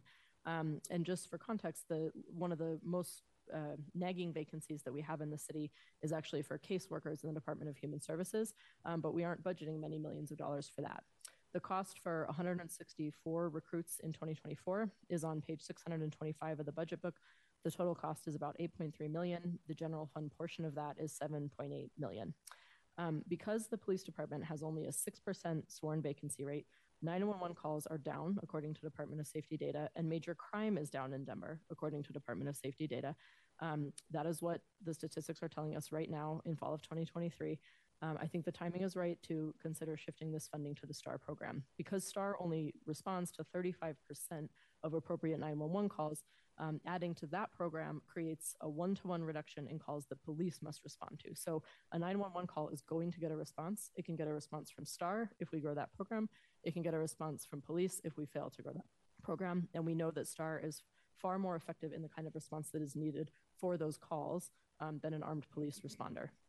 Um, with respect to the idea of adding an additional recruiting class, um, I'd like to point out that the Denver auditor just in June of this year um, expressed serious concern with the with the agency's um, recruiting um, strategy. They said the recruiting unit's current program um, lacks critical details on how the unit plans to achieve goals and communicate its progress. The recruiting unit doesn't have metrics data or a finalized plan to track the number of people applying for positions. Um, their staffing model is based on decade from d- data from over a decade ago and does not align with best practices, um, saying that staffing should be based on officers' current workloads. And the police department doesn't have effective strategies to understand and address low retention. Um, DPD recruit programs have had very low graduation rates of um, percentages in the 50s for the last couple of classes. So um, I ask all of us up here to consider, um, given that we are currently um, trying to so given that DPD officers also, both according to data and anecdotally, um, along with many others in Department of Safety, including firefighters, including the 911 call center, spend a huge amount of their time responding t- to calls, as we just heard, about people living in tents, campers, RVs, in parks, and on sidewalks. If we succeed in our push as a city to drastically reduce unsheltered homelessness, I am confident that the reduction in the Department of Safety workload will more than offset expected retirements and that current 6% vacancy rate. Um, at the very least, I'd like to wait and see before we pour millions of scarce dollars into a recruiting blitz. Um, and instead, I want us to consider funding, again, a program that takes 911 calls on a one to one basis um, and responds to them in a way that is more successful for those kinds of calls than a police response. I ask my colleagues to vote yes on this amendment. Thank you, Madam President. Thank you. Councilman Flynn. Uh, thank you, Madam President. Uh, this is actually not a very good day to consider uh, cutting police recruiting at a time that it's needed the most. This weekend, nine people were shot in three different incidents. In one of them, seven people, two of whom died. So I ask us to consider what cutting not one, but two recruit classes that were planned for 2024 from the budget would have. In the last three years, and I've shared this with colleagues over the weekend, in the last three years, and I'm pulling from memory, we budgeted uh, from 21, 22, and 23 a total of 477 police recruits.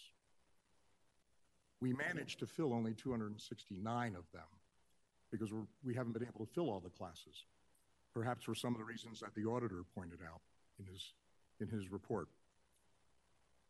Of those uh, 269 graduates, uh, assuming they all made field training, that's not always a guarantee, Chief Thomas. Uh, in the meantime, 359 officers over those same three years retired or left. So we budgeted 477 police officer recruits over three years, and we ended up at the end of three years with 89 fewer. In the next five years, 30% of the officers in the Denver Police Department will hit their retirement number 30% of the force. That doesn't account for officers who leave in the meantime for other opportunities. If we don't start to make up lost ground, this city is going to be in a world of hurt. The people in the last election spoke loud and clear in their choice among the mayoral candidates. They wanted more police protection. Every neighborhood in this city has asked for more officers, from East Colfax down to Harvey Park. Shots fired in the neighborhood. Police can't get out there, too busy. cars broken into, burglaries, smash and grabs. I had one neighborhood that was hit over a small, short period of time with about eight home break-ins. Apparently, they were watching the homes, and when people left, one people, one family left for just one hour, and in that hour, their house was ransacked. I don't think we've I don't think we've solved that one yet. Uh, I don't believe the auditor suggested that we stop hiring police officers. As a matter of fact, Chief Thomas, I read your response letter, and the Denver Police Department agreed with and will implement every single one of those recommendations. This is not the time to stop hiring police officers when we're faced with a wave of retirements in a city that has asked and demanded more traffic enforcement in our neighborhoods, more action on shots fired on my street. I have people, a woman in Harvey Park wrote me over the weekend, and she's afraid to go out at night in Harvey Park. I haven't even talked about downtown. Madam President, I ask that uh, we uh, vote no on this uh, elimination of two classes, not one, but two, because this amendment fails to take into account that of the $7.8 million budgeted for police recruits, 1.869 million comes from the class that starts next month. So it's carryover. When you take away the 2.757 million that this amendment takes out, and then we pay for the first new class next year at 2.92 million, that leaves $266,000. Clearly not enough to run even one more class. We can't wait until 2025 to start catching up. Thank you, Madam President. Thank you so much. Councilwoman Gonzales Gutierrez, will you need more than a couple minutes? Okay. Councilwoman Gonzales Gutierrez. Oh, you're good? Okay. Um, seeing no one in queue, Madam Secretary, roll call on Councilwoman Parady's amendment number four to the proposed 2024 budget. Gilmore, Aye. Sandoval, Nay.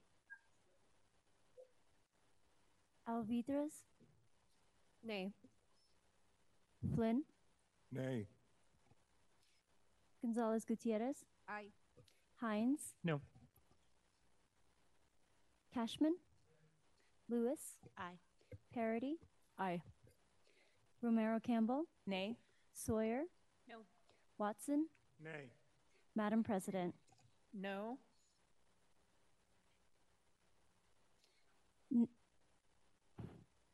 Four ayes, nine nays. Four ayes. Councilwoman Parady, amendment number four uh, to the proposed budget has failed. Um, if there are no objections from council members, uh, we will recess until 5:30 and continue the remaining business originally scheduled for this session at 3:30 uh, during the unfinished business section when we reconvene.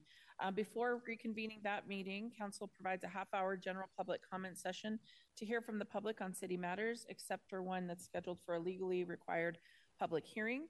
That Oh, public comment Madam- session will begin at five o'clock. Madam President, the pre-recess announcement. Thank you. Let me find that.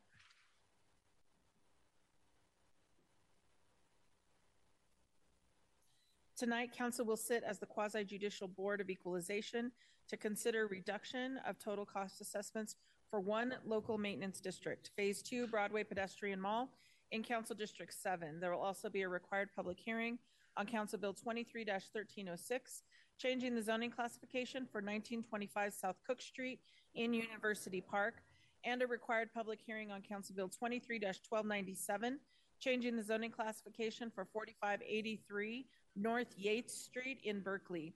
Anyone wishing to speak on either of these matters must go online to sign up during the recess of council.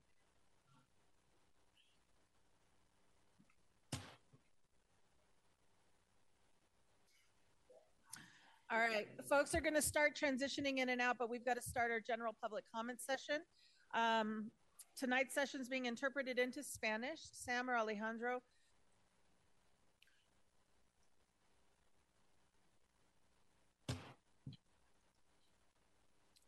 Council will now reconvene from our earlier session.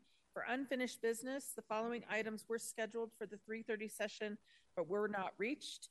Bill 231649, an amendment to the budget, 231696, an amendment to the budget, 231702, an amendment to the budget. 231650, an amendment to the budget, approval of minutes, announcements, bills for introduction, recap of bills to be called out, and the block vote. We will start with, um, one moment, I need to go back.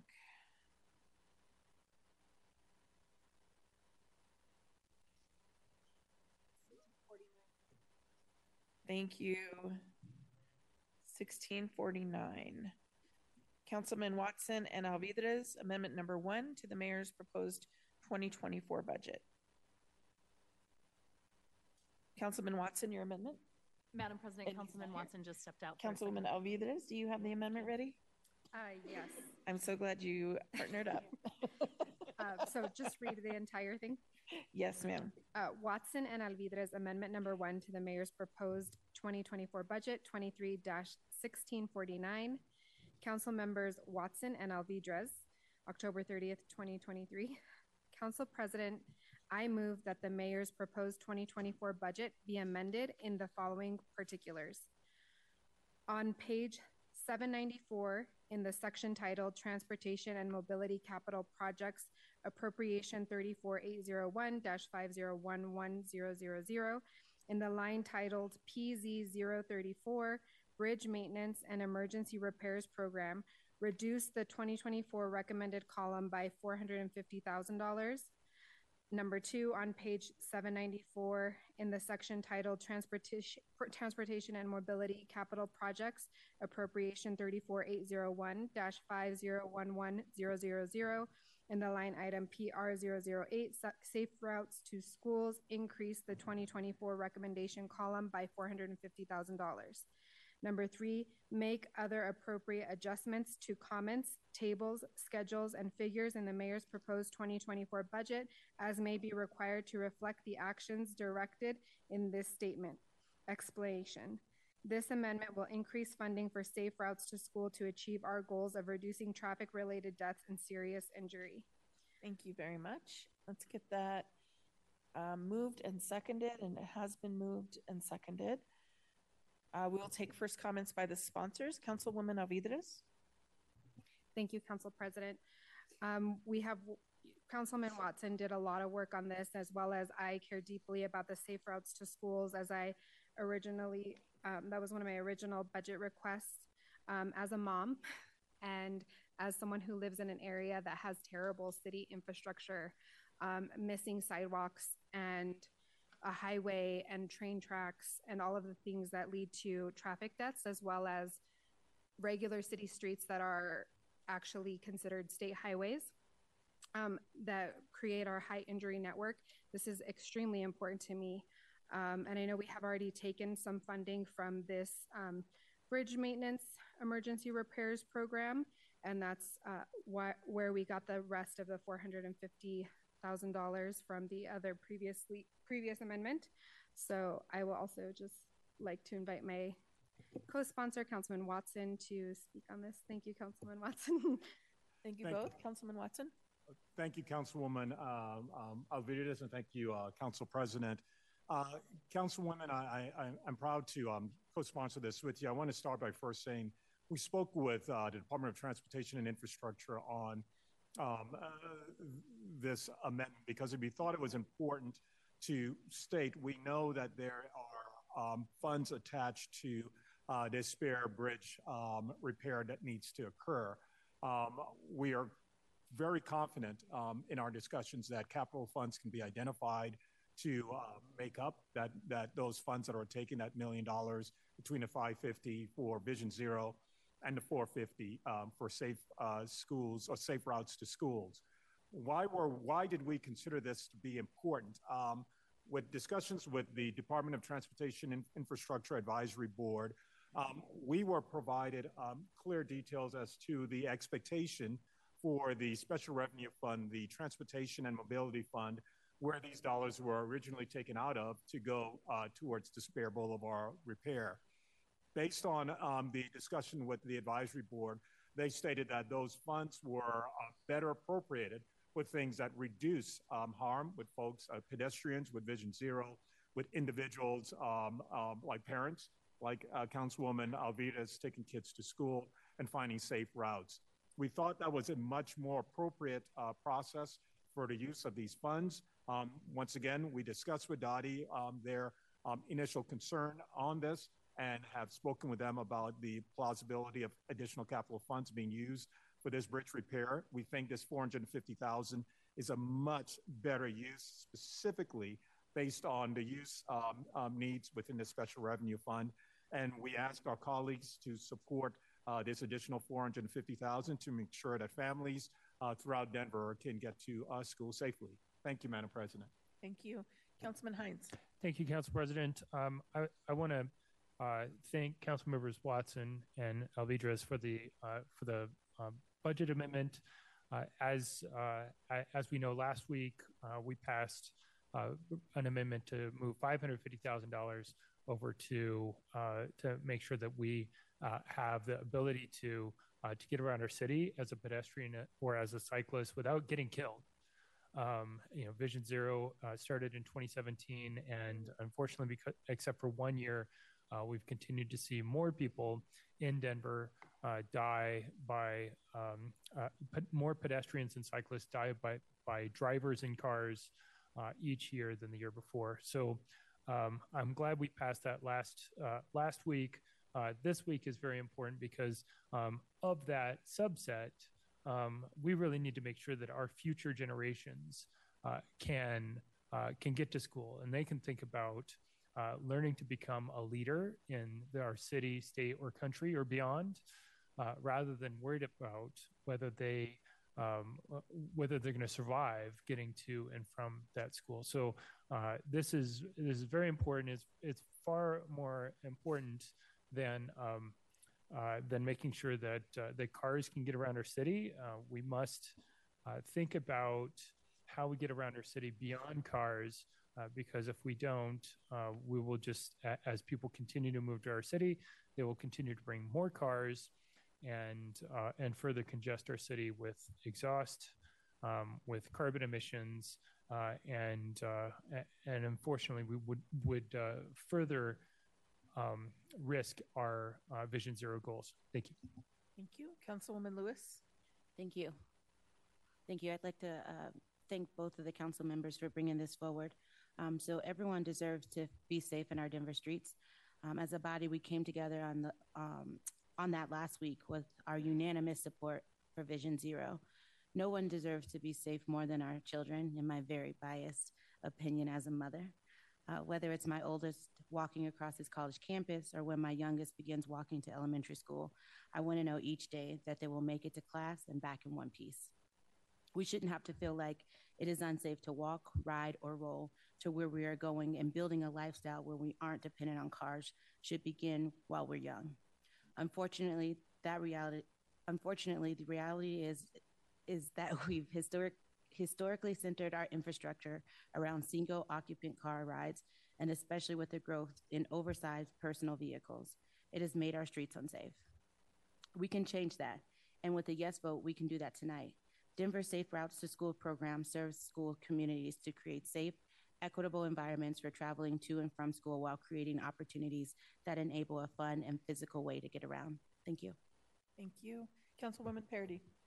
Yeah, I just wanted to point out and thank that um, it was community community advocacy um, from a lot of our transportation advocates in Denver who um, was sort of watchdogging the use of our transportation and mobility fund and noted that this use was probably not in the spirit of that fund, even though it was likely legal.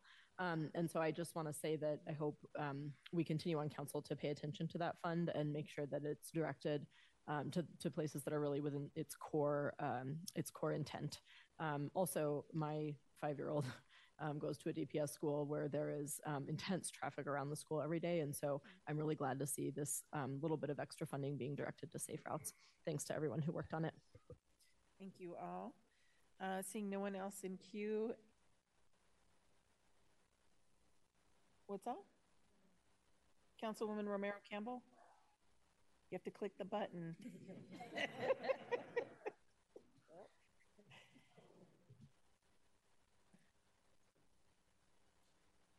Go ahead, Councilwoman. I've got you. Yes. Thank you, Madam Chair. Madam President.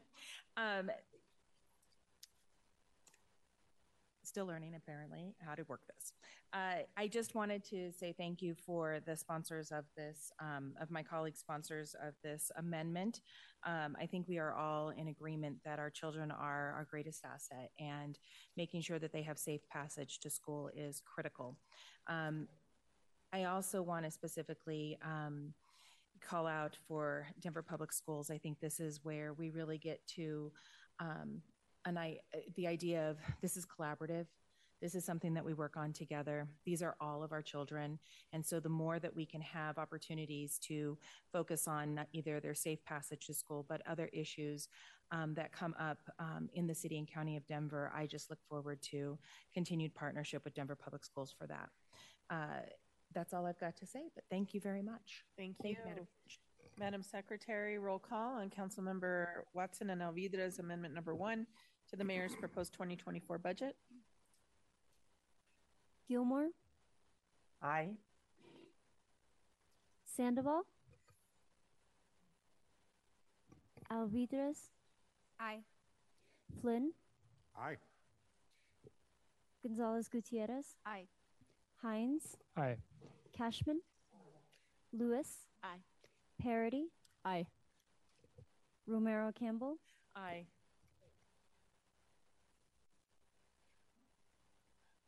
Sawyer, Aye. Watson, Aye. Sandoval, Sandoval, Madam President, Aye. 12 ayes.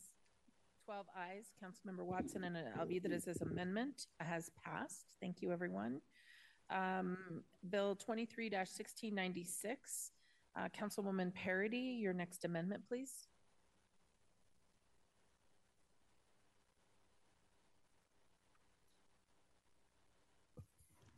Thank you, Madam President. I was just waiting for the tech to catch up there. I move to strike Amendment 23-1648 to the mayor's proposed 2024 budget and make other appropriate adjustments to comments, tables, schedules, and figures in the mayor's proposed 2024 budget as may be required to reflect the actions directed in this amendment. Um, and I'd love to have a moment to speak on it as well. Sure. Let me get it moved and seconded. And we've got motion and second. Councilwoman Parady, your comments?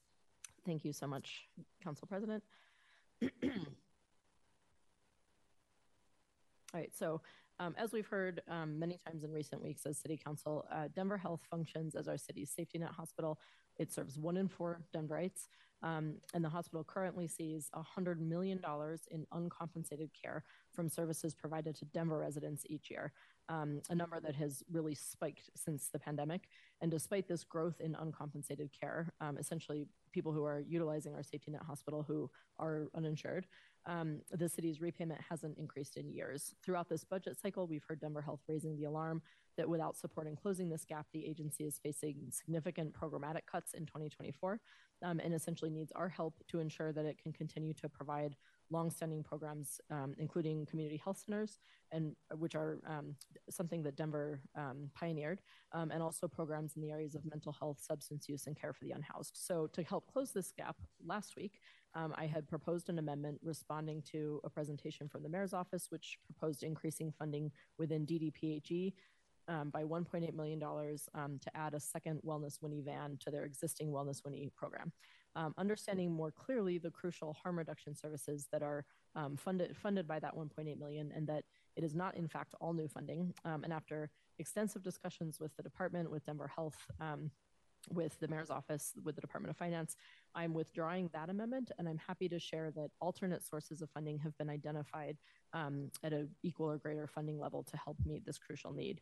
Uh, Denver Health um, has dug in and identified several city contracts where they were able to overperform and save city funds in 2023, re- resulting in several projected budget surpluses um, of funding that would be returned to the city this year.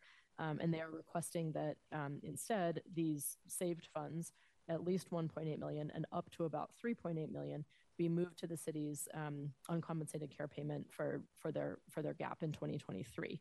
Um, my understanding is that this must be done through an ordinance initiated by the mayor's office, um, and the mayor's office has committed um, to me and to Denver Health to run that ordinance for at least 1.8 million in the coming weeks. Um, in our wider efforts as council to help close the uncompensated care gap, um, through a request uh, that my office proposed and council voted to support in our straw poll process weeks ago. I'm also pleased that Denver Health is now working with Denver Human Services and with Rocky Mountain Human Services, which is the Denver hub for intellectual and developmental disability or IDD services, and also the state's designated community centered board for Denver, um, to develop a contract to address care provided to uninsured patients diagnosed with IDD through Rocky Mountain Human Services um, and getting treatment at Denver Health. Um, this would utilize available dollars in Denver's intellectual and developmental disabilities equitable access to services or IDEAS program created by a 2003 mill levy. Um, and it's our understanding that, D- that DHS, RMHS, and Denver Health are uh, working to create a contract with a maximum cap of $5 million over the next year to also explore new and additional services to patients with IDD at Denver Health. I want to encourage all parties involved to make that happen and offer my office's support in any way you may need it. Um, we're really pleased that this collaboration is advancing in service of um, both folks with intellectual and developmental disability in Denver and also to address and support the critical work that, that Denver Health does for all of our, our city residents.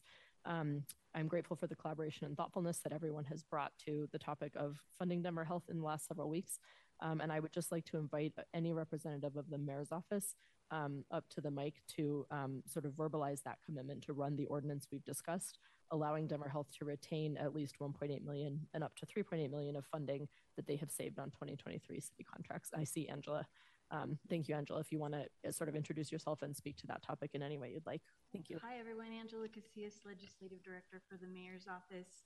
And yes, uh, the Mayor's Office is committed to running the $1.8 million uh, ordinance change um, to help with this. Thanks. That's all I needed to hear. Um, I appreciate it. Um, folks from Denver Health, is there anything you all need to add? I see Dr. Federico coming up to the mic. If you could just introduce yourself and, and add anything you need to say. Thank you. Thank you, Councilwoman Parady. Thank you, um, Madam President. Uh, my name is Dr. Steve Federico. I'm a pediatrician and the Chief of Government Community Affairs um, at Denver Health, where I've been for over 20 years as a practicing pediatrician. Um, we certainly appreciate um, the council's support in, in uh, looking for creative ways to support our budget shortfalls. We appreciate Mayor's Office and Denver Human Services working with us closely um, to, uh, to work on this. We have had very productive um, conversations, most specifically with Rocky Mountain Human Services, about where we might explore these opportunities, both for the current population we already serve. Um, as a pediatrician, you know, as you might imagine, large practice of children with developmental delays already difficult enough to tell a parent that their child has autism, may not speak, may not walk, even more so when they're not insured or don't have the resources. And so uh, we've been operating independent of these funds, and we look forward to having access to these to provide better services to our children. Thank you. And while I have you, I have one other question, which is um, I'm curious whether Denver Health also sees significant populations with IDD um, in their contract at the jail, and whether that might be another area of opportunity. Yeah, thank you, um, Councilwoman Parady. It's, it's, a great question and one that's come up in these conversations. Um, the answer is yes. And one of, um, for example, one of the creative ideas that have come out of our conversations has been an opportunity to potentially use these funds to expand screening, um, not just in that space, but in our hospital space around adults with um, mental health issues and the concern that some of them may be undiagnosed, developmentally delayed, and, and to provide and expand accesses to that population. Um, you know, uh, this is a potential opportunity. Thank you. Um, I share that concern um, and would really love to see that partnership um, focused on the services that Denver Health provides at the jail as well. Um, thanks again to everyone for the work. And Madam President, that's all that I had for comments. Thank you. Thank you very much, Councilwoman Parady. Madam Secretary, roll call on Councilwoman Parady's amendment number one to strike amendment number 23 1648 to the proposed 2024 budget. Gilmore? Aye. Sandoval? Aye. Alvidrez? Aye. Flynn? Aye. Gonzales Gutierrez? Aye. Hinds? Aye. Kashmann? Aye. Lewis? Aye. Parady? Aye. Romero Campbell? Aye. Sawyer? Aye. Watson? Aye. Madam President? Aye. 13 ayes. 13 ayes. Uh, Councilwoman Parady's amendment number one, striking amendment number 23-1648 has passed. Thank you, Councilwoman Parady. Um, Councilwoman Alvidrez, uh, bill number 23-1702. Councilwoman Alvidrez, your amendment, please. Uh, thank you. Alvidrez amendment number five to the mayor's 2024 proposed budget 23-1702. Madam President, I move that the mayor's proposed 2024 budget be amended in the following particulars. Number one, on page 682, the selection titled Police Investigations in the line titled Photo Traffic Enforcement, reduce the 2024 recommendation column by $800,000. On page 316, in the section titled Office of Children's Affairs, in the line item titled Youth Violence Protection, increase the 2024 recommended column by $800,000. Make other appropriate adjustments to comments, tables, schedules, and figures in the mayor's proposed 2024 budget as may be required to reflect the actions directed in this statement. Explanation. This amendment would transfer money from the Denver Police Department's Photo Traffic Enforcement Program budget to the Office of Children's Affairs to be used for youth violence prevention grants. Thank you very much. And let's get have a move a motion on that. I need a second. Thank you. It's been moved and seconded. Comments first by our sponsor, Councilwoman Alvidrez. Any additional comment? Thank you. Um, I just want to say that in a time where we are experiencing so much youth violence in our schools and where we're putting more uh, work on the Office of Children's Affairs and trying to rebuild that relationship with DPS, that I think one, the lack of spending in previous years uh, proves that this funding could easily be moved. And two, that this is a, a wise use of our funds. I think back to when I was running for office and there was a shooting at East High School, and everyone went over there with their campaign signs. And I was at home and I was thinking, how can I go if I have no solution? And as a mom, I feel an obligation to do what I can, and as I learn, uh, really reduce youth violence, especially in our schools. So this is a small amount, 800,000, um, but it can make a big impact for our young people. Thank you, Council President. Thank you. Uh, Councilwoman Lewis. Thank you so much. Um, thank you. I really appreciate you bringing this forward. Um, while I have concerns about expanding a surveillance state, um, it has been a priority for me to see a decrease in interactions and nonviolent safety concerns with armed police officers. Programs like STAR, which we've discussed at length this evening, are one solution I would love to see expanded in our city, especially after hearing from my constituency directly that is that it is their wish. Enforcement cameras are another way to decrease police interaction that I am interested in seeing pursued. Neighborhoods like East Colfax, with a lack of traffic calming, four way stops, and traffic signals, need a way to discourage dangerous driving. And at community meetings since I took office, I've heard the request for more photo enforcement grow. I'm a voice for the neighborhoods. I'm elected to represent, and I'm voting yes on their, at their request. Thank you so much. Thank you, Councilman Hinds. Uh, thank you, Council President. Um, I too will be uh, interested in uh, preserving our photo enfor- enforcement funding. Uh, this is, uh, an, as Councilmember Lewis has said, is a, very equitable way to to make sure that we are um, having enforcement without involving a police officer with a badge and a gun. Uh, also limiting the um, the um, kind of profiling. it looks at your vehicle, it looks at the speed, um, looks at the license plate, and that's it. Um, and uh, and so I uh, I think it's important. I, I, know I think it's important to preserve the photo enforcement funding with the Vision Zero funding that we uh, reallocated with the uh, the uh, amendment last week. Uh, I sure hope that that includes a study that allows us to expand our photo enforcement in the city of Denver. And if we're not fully expending these funds, um, then I would I, I, would make sure that I would um, hope that that study explains why. Um, but it's my understanding that we are expending all of the funds for uh, photo enforcement cameras, and um, and I know that a lot of my multimodal advocates uh, wish that it were expanded. Thank you, Council President. Thank you, Councilwoman Gonzales Gutierrez. Thank you, Madam President, and thank you, Councilwoman Alvidrez, for for bringing this forward. I know, um, you know, that you and I have talked a lot about how we can uh, make sure that the Office of Children Affairs has proper resources available to address um, youth violence. And, you know, having worked with a lot of young people over many years in the city and county of Denver and knowing how little resources do go towards that prevention um, and also the intervention. Uh, if we don't want to see our young people going to that next step of um, involvement in the criminal justice system, this is a way to address that before they get there and a, and a way to prevent further crime, further harm to our community. Um, and so I will be in favor of this. Thank you. Thank you. Councilman Flynn. Uh, thank you, Madam President. Uh, Chief Thomas, would you be able to speak to this? I don't know if you expected to see this uh, or not, but I had some specific questions I don't know you'll have at your fingertips. Uh, that line item in the 2024 budget already is taking a quarter million dollar reduction from this year, from 3.5 million to 3.26 million, 7% less. What will the impact of 800,000, was it $800,000? Yes. What would the impact of $800,000 do to photo enforcement? If you were getting rid of all the red light cameras, I'd certainly favor it.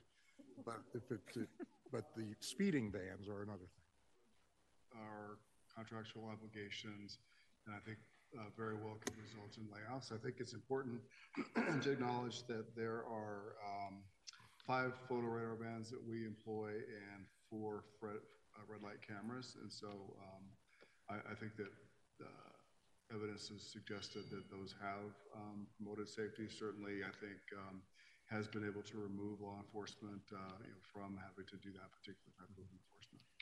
My office, I suppose all of our offices have requested from uh, Ted Porras or others that the uh, the speeding, the photo speeding ban be deployed in certain parts of our neighborhood where it's appropriate to deploy them, and we've appreciated that. Uh, do you know at this point how that $800,000 decrease on top of the quarter million less you're also getting this uh, next year, uh, how would that be distributed? Would you deploy the uh, the vans uh, fewer occasions? Would you take one out of commission? Impact our ability to deploy all five of those vans, to be responsive to community complaints. Obviously, this would have a significant impact on, on okay. our Vision Zero efforts. You can just take it out to the red light cameras?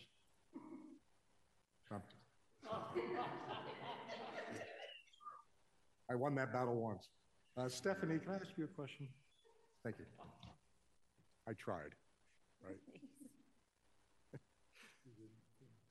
Stephanie, uh, the photo radar speeding ban uh, is a revenue generator. Uh, if $800,000 is taken out of that program, I don't suppose you could give us a seat of the pants uh, guess as to what the impact would we. In other words, in the budget, would we also have to make a commensurate reduction of some such in our total revenues from fines and forfeitures? Uh, Stephanie Kiranis Adams, Budget Management Director. Councilman, uh, you know, I should have looked to see what portion, uh, does it cut it in half, I think? Is that correct? Maybe? Something like? Yes, the, the, the short answer is yes. We would absolutely have to decrease um, revenue. That is one of the line items that there's a correlation between the expenditures and the revenue that we receive. But I, I mm-hmm. was trying to figure out what, portion, what what the percentage decrease was, that would be the, what the percentage. So I, I'm sorry, Councilman, I should, I'll go over and take a peek and see what that looks like. Of course, it depends on how the department would distribute the reduction. Uh, when the vans are deployed, when they're not deployed, how much they could afford to put out, how much impact revenue it would have on revenue then. Okay. Certainly, but it would certainly impact revenue, whether it was um, reduction in FTE or a pullback on the um, contract itself. Thank you. Mm-hmm. Thank you. And for the record, I've never had a red light camera ticket or a speeding uh, photo radar ticket. They're all Harriet's. Thank you. Uh, I uh, I really appreciate the intent of this amendment, but I'm concerned about the impact on on neighborhoods' uh, safety uh, from out, out of control speeding that we're seeing. I wish there were another source uh, that we could draw this from, but I, I, I don't I don't believe I will support tonight. Thank you. Thank you. Councilwoman Parady. Um, yeah, just a comment. I wanted to say that um, we've had a little bit of discussion up here about the fact that um, understanding that we have different forms of automated enforcement. There's red light cameras, there's speed cameras, and before the change in state law, um, speed cameras were required to be monitored in, in the vans that Councilman Flynn is talking about. Um, but now with the change in state law, if we do appropriate studies ahead of time, if we assess um, the essentially civil rights impacts and the needs on the high injury network on certain corridors, um, we are permitted to begin using automated speed cameras on corridors without the need for those to be manned any longer. Um, and so I trust that um, Department of Safety and, and together um, can work on that and get those resources deployed in a more appropriate way. Um, I agree with Councilwoman Alvidrez and um, Councilman Gonzales Gutierrez that the funding for children's affairs is um, is desperately needed. We're seeing kids um, with weapons more and more. Um, as my colleague Councilwoman Sawyer tends to point out, that's now happening um, in junior high. It's not even happening in high school at this point in time. Um, and I think that office um, is in desperate needs of the funds. I'm also confident the Department of Safety, um, within you know the entirety of its budget, has the ability to make up for this gap. Um, and so I'm going to be a yes tonight. And I thank my colleague for bringing it forward. Thank you very much. Councilwoman Alvidrez, you're back up.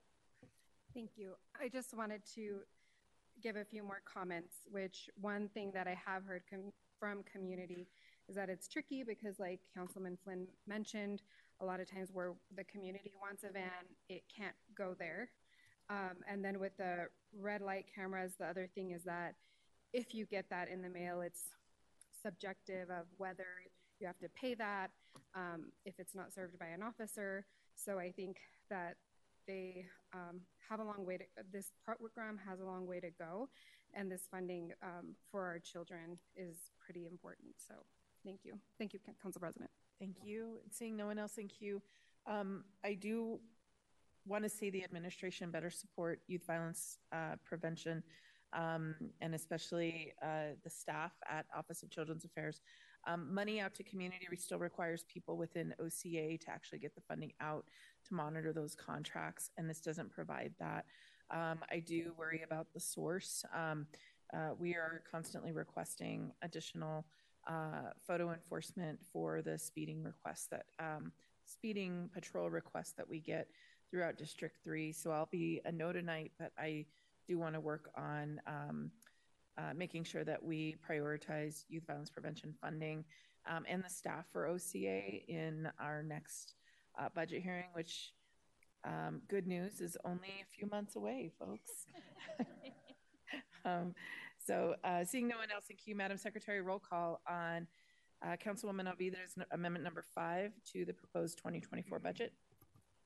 Gilmore, Aye.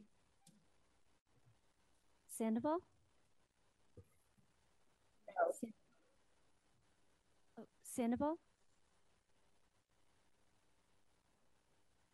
No. Alvidrez, Aye. Flynn, No. Gonzales Gutierrez, Aye. Hinds, No. Kashmann, Aye. Lewis, Aye. Parady, Romero Campbell, Nay. Sawyer, No. Watson, No. Madam President, Nay. six ayes, seven nays. Six ayes. Uh, Councilwoman Alvidrez amended num- amendment number five to the proposed budget has failed. Um, thank you, everybody. Uh, one more to go. Uh, budget amendment number 23 1650. Councilwoman Lewis, your amendment, please. Yeah, let's let's go ahead and find that really quickly here. Hold on. All right. Madam President, I move that the mayor's proposed 2024 budget be amended in the following particulars. One, on page 121, estimated expenditures schedule 100B in the line titled Transfer to Human Services Special Revenue Fund, reduce the 2024 estimated column by 100,000. Two, on page 510 in the section titled Denver Human Services Appropriation 500000, a new transfer from the Property Tax Relief SRF to the general fund in the amount of 500,000 is added. Three, on page 527 in the section titled Denver Human Services Appropriation 5500000 and the budget details of the Property Tax Relief Program, appropriation 13813-558-1000, reduce the 2024 recommended column of the total program expenditures by 600,000. Four on page 510 in the section titled Denver Human Services, appropriation 5500000, add a line titled Transfer to General Fund, set the amount of the 2024 recommended column to, column to 500,000. Five on page 595 in the section titled Human Resources, appropriation 0601000, and the line titled Communications, reduce the 2024 recommended column by 100,000. Six on page 365 in the section titled Office of Climate Action, Sus- Sustainability and Resiliency, appropriation 0107000, and the budget detail of Office of Climate Action, Sustainability and Resiliency, appropriation 01010, 010700, and the line titled Communications and Engagement, reduced the 2024 recommended total by 100,000. Seven on page 525 in the section titled Denver, Denver Human Services, appropriation 5500000, and the budget detail of Marketing and Communications, appropriation 13008-552-7200, and the line titled Marketing and Communications, reduced the 2024 recommended column by 100,000.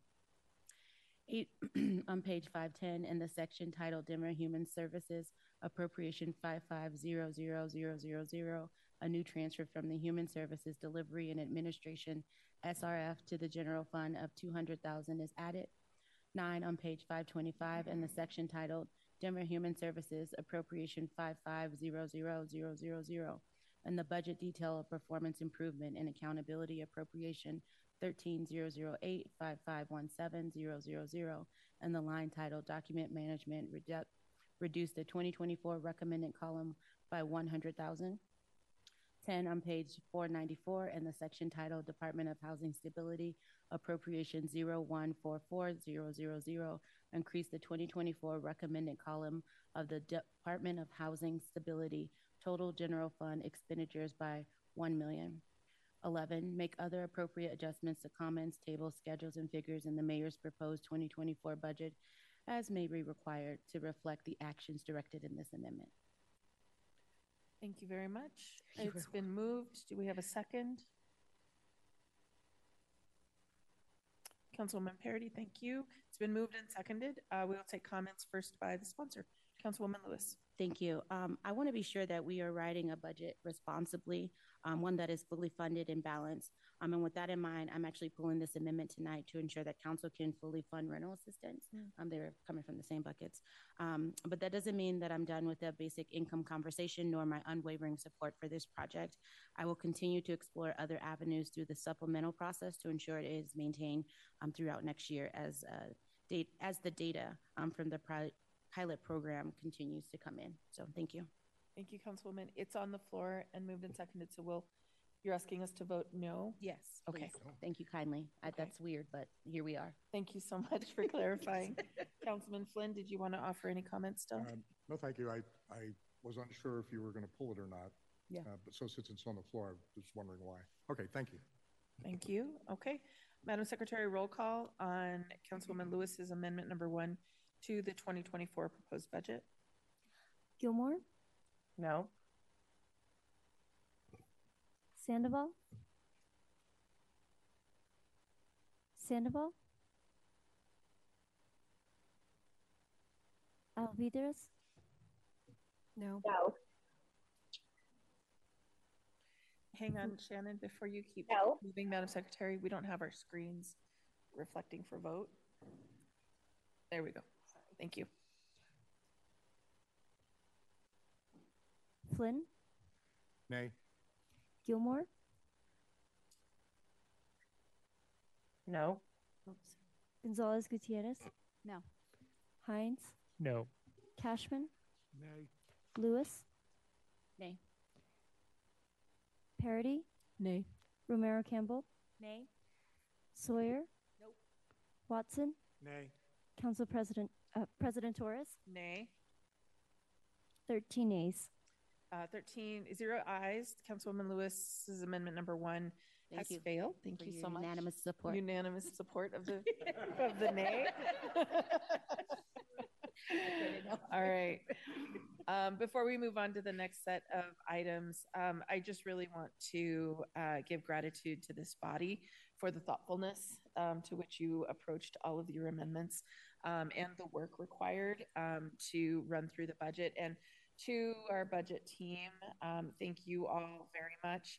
Um, couldn't uh, even begin to understand all of this process without your assistance. Um, thank you all very much. And to our legislative team, um, thank you all. Uh, approval of the minutes. Are there any corrections to the minutes of October 30th?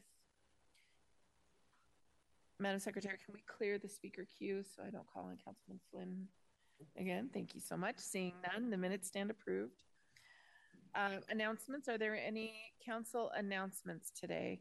Um, as you queue up, I will give one announcement. Council is scheduled to sit as the quasi judicial board of equalization to consider reduction of total cost assessments for local maintenance districts. One written protest of assessment for the Phase 2 Broadway Pedestrian Mall, which is located in Council District 7, was filed with the manager of the Department of Transportation and Infrastructure by the deadline of October 19th, 2023. Therefore, Council will sit as the Board of Equalization for the Phase 2 Broadway Pedestrian Mall. No, no written protests of assessment were filed with the manager of the Department of Transportation and Infrastructure by the deadline of October 19th for the following local maintenance districts, and therefore council will not sit as the Board of Equalization uh, today, Monday, November 6th, for St. Luke's Pedestrian Mall, West 38th Avenue, Phase 1 Pedestrian Mall, Expanded Greektown Pedestrian Mall, Golden Triangle Pedestrian Mall, Phase 2 West 38th Avenue Pedestrian Mall, Broadway Pedestrian Mall B, Pedestrian Mall, Broadway Viaduct Pedestrian Mall, 22nd Street and Park Avenue West Pedestrian Mall, Consolidated Morrison Road Pedestrian Mall, and Skyline Park. Um, two announcements, Councilman Kashmann.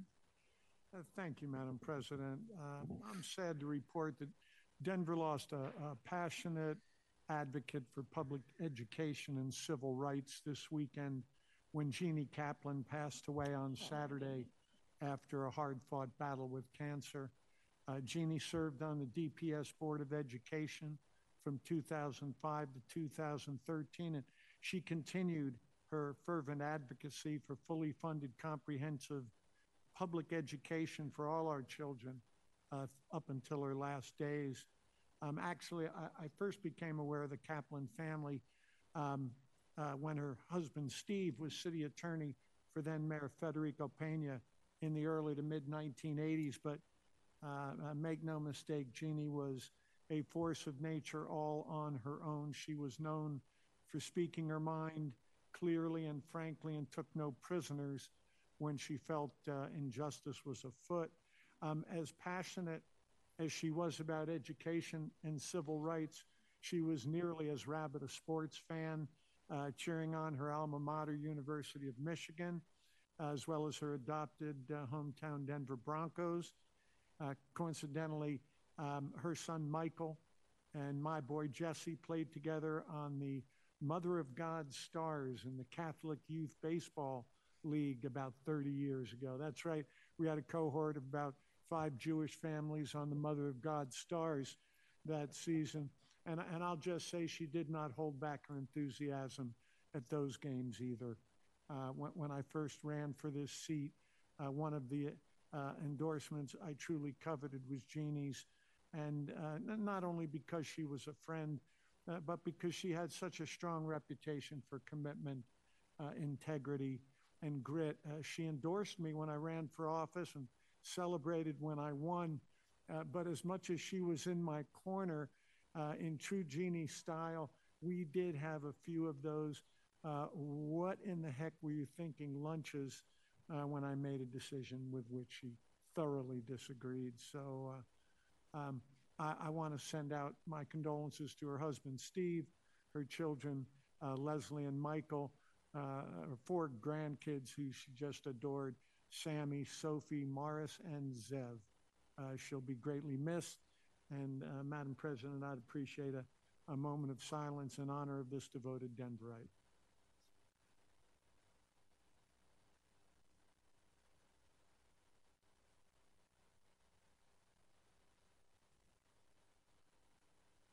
Thank you, Madam President. Thank you, Councilman. Uh, Councilwoman Lewis. Well, um, thank you for those words. And this is a strange transition. I would like to invite you all to the Hiawatha Davis Senior Luncheon that will be happening in my district on December 8th um, from 11 to 1 o'clock. I'm at the Doubletree Hotel on MLK in Quebec. Um, we are also looking for volunteers. And so if you want to give back to the seniors um, in our community, we have the opportunity for you to do that.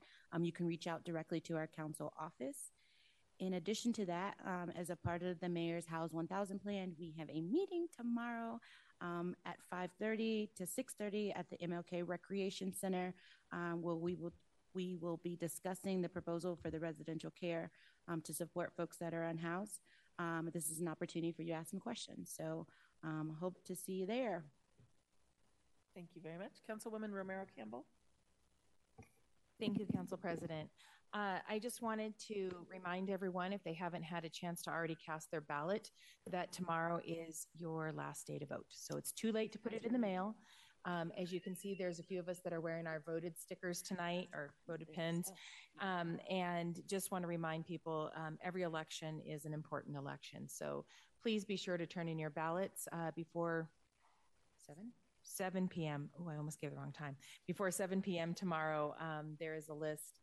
Uh, and in your community, you can drop it off. And that's all. Thank you, Madam President. Thank you for making that announcement. Um, one quick one, if I can ask Councilman Watson to give us um, a little preview. Are we um, expecting guests on Monday? We are. Do you want to promo that real quick? um, so, in in honor of Veterans Day, uh, I, I, I know for the uh, the second Monday of every month, we have an artist or artists that come and provide uh, um, um, entertainment to council and to folks that are watching us on Channel 8 or on our cable channel. And this Monday, we will have the municipal band will be joining council and will be uh, presenting uh, music uh, honoring our veterans. So we'll have quite a few uh, veteran groups that are going to be here as well next Monday. So uh, watch. If you're a veteran, you are welcome to come and join us as well. And thank you, Council President, for the reminder. Thank you. Um, seeing no one else in queue, we'll move on. There are no presentations, there are no communications, um, there are no proclamations being read this afternoon. Uh, Madam Secretary, will you please read the bills for introduction? Finance, from the Finance and Governance Committee, 23-1538, a bill for an ordinance making a rescission from general fund contingency and making appropriations to agency general fund budgets, special revenue funds, and the capital improvement fund and authorizing cash transfers. From the Land Use, Transportation, and Infrastructure Committee, 23 1466, a bill for an ordinance changing the zoning classification for 3216 North High Street in Cole. 23 1481, a bill for an ordinance changing the zoning classification for 560 South Emerson Street in Washington Park West. 23 1485, a bill for an ordinance changing the zoning classification for 3701 West 9th Avenue in Villa Park. 23 1520, a bill for an ordinance relinquishing a portion of the easements reserved in Ordinance number 434, series of 1979, recorded with the Denver Clerk and Recorder at Book 2019, page 206, located at 5301 Leedsdale Drive. 23 1523, a bill for an ordinance relinquishing one, a portion of the easement reserved in Ordinance number 86, series of 1979, recorded with the Denver Clerk and Recorder at reception number 1979003371 and 2 a portion of the easement reserved in ordinance number 438 series of 1990 recorded with the Denver clerk and recorder at reception number 19900 located at 3701 West 16th Avenue. From the safety housing from the safety housing education and Homelessness Committee, 23-1055, a bill for an ordinance approving a proposed second amendatory agreement between the City and County of Denver and State of Colorado Office of the Alternate Defense Counsel to continue providing counsel for indigent criminal defendants when a conflict exists for the office of the municipal Dep- municipal public defender citywide. 23-1507, a bill for an ordinance repealing and reenacting Division 5 of Article 8 of Chapter 2 of the revised municipal code concerning a city school coordinating committee. Thank you very much. Council members, this is your last chance to call out an item. Councilwoman Sawyer, will you make the motions tonight? Yes, Madam President. Thank you. I'll do a recap under resolutions. Councilwoman Parady has called out the following resolutions for postponement under Rule 3.7.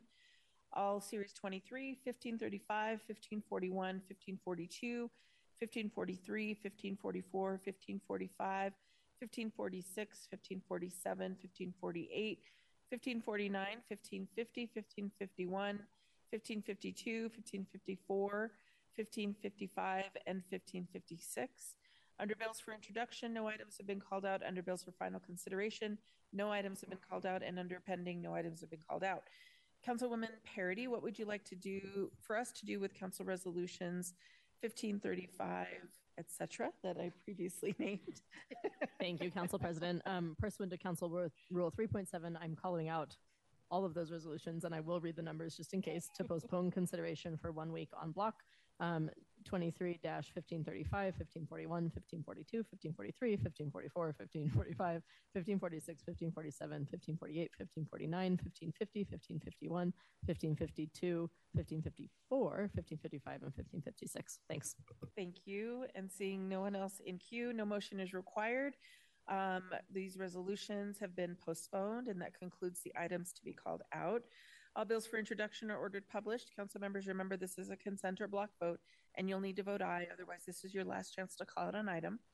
Councilwoman Sawyer, will you please put the resolutions for adoption and the bills on final consideration for final passage on the floor? I move that resolutions be adopted and bills on final consideration be placed upon final consideration and do pass in a block for the following items.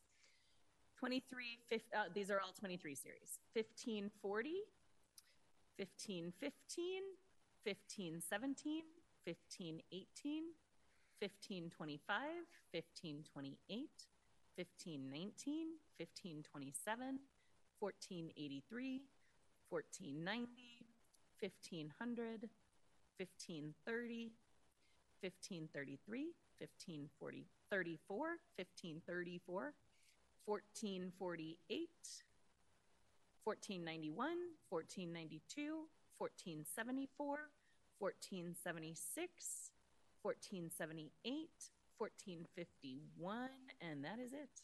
Thank you so much. And that's been moved and seconded. Madam Secretary, roll call, please. Gilmore, Aye. Sandoval, Alvidrez, Aye. Flynn, Aye. Gonzales Gutierrez, Aye. Hinds, Aye. Kashmann, Lewis, Aye. Parady, Aye. Romero Campbell, Aye. Sawyer, Aye. Watson, Aye. Madam President. Aye. Madam Secretary, close the voting and announce the results. 12 ayes. 12 ayes. The resolutions have been adopted and the bills have been placed upon final consideration and do pass. There are no proclamations being read this evening. Um, we will now recon- reconvene as the Board of Equalization. Council is now convened as the Board of Equalization for the Phase Two Broadway Pedestrian Mall.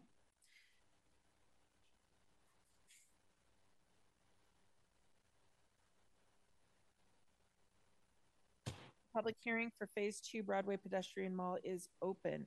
May we have the staff report? Ellie Ladati. Tonight's Board of Equalization is for the Phase Two Broadway Pedestrian Mall Local Maintenance District. This district is located in the Baker, Speer, and Washington Park West neighborhoods, is in, is within Council District Seven, and is generally along both sides of North and South Broadway between Second Avenue and Bayard Avenue, along both sides of South Broadway between West Alameda and to Center Avenue, and along both sides of West Alameda from South Broadway to Cherokee. Through a successful petition and legislative process, this district was created in 1993. The primary local public improvements that were installed included trees, low planted landscaped areas, irrigation, decorative brick sidewalk and grates at tree wells, streetscape furniture, and trash receptacles.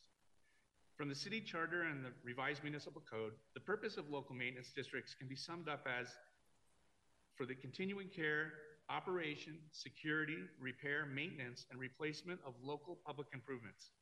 Any such local maintenance district shall have a board of five members, one of which is the manager of DOTI or his designee, which for this district is me.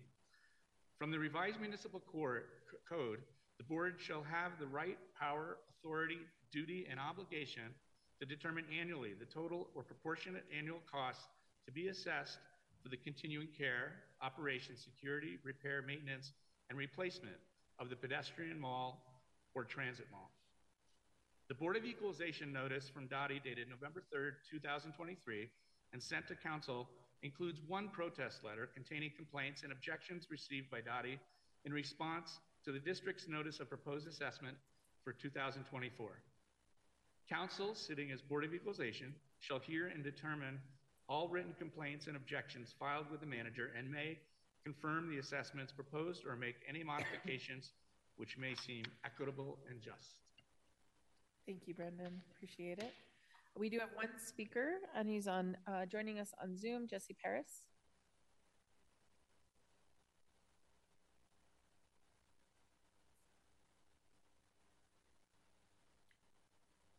I am so sorry about that, Council. Um, my name is Jesse LaShawn Paris. I represent for Black Star Action Movement for Self-Defense, Positive Action Committee for Social Change, as well as the Unity Party of Colorado, the Northeast Denver Residents Council, Frontline Black News, Shabaka's Black Experience Enhanced, the Revolutionary Agenda, and I reside in District 8, Shontel Lewis's district of District 8 at the Roach, Bedbug, and Mice Infested Fusion Studios. Um, there's, I just have one quick question. Uh, how much money has been allocated to this uh, pedestrian uh, mall? What is the purposes of this? Is this going in line with the camping ban of sweeping people like trash? Because out of sight, out of mind. If somebody could please answer that question, I would greatly appreciate it. Thank you. Um, yep, it's I'm okay. sorry. We'll call it. We'll I'm call sorry. it. That's all right. It's been a Thank you so much. uh, thank you so much, uh, Jesse. Um, do my colleagues have a motion to offer this evening? Seeing none, are there comments by members of council?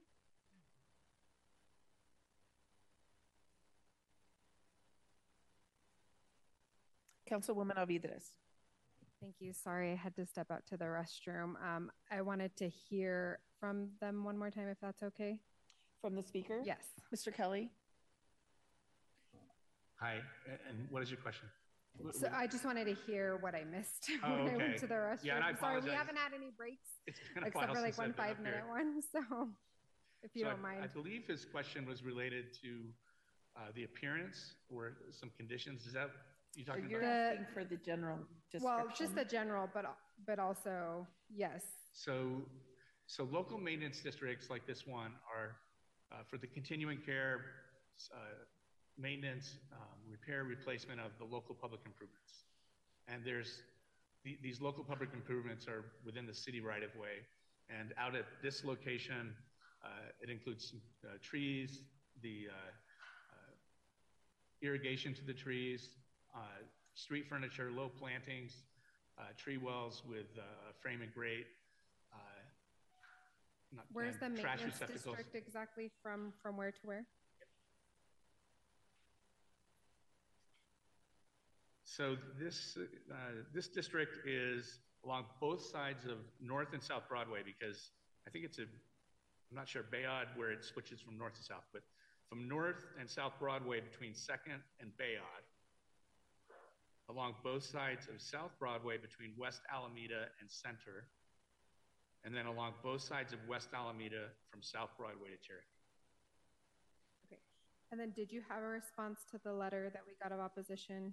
I did not.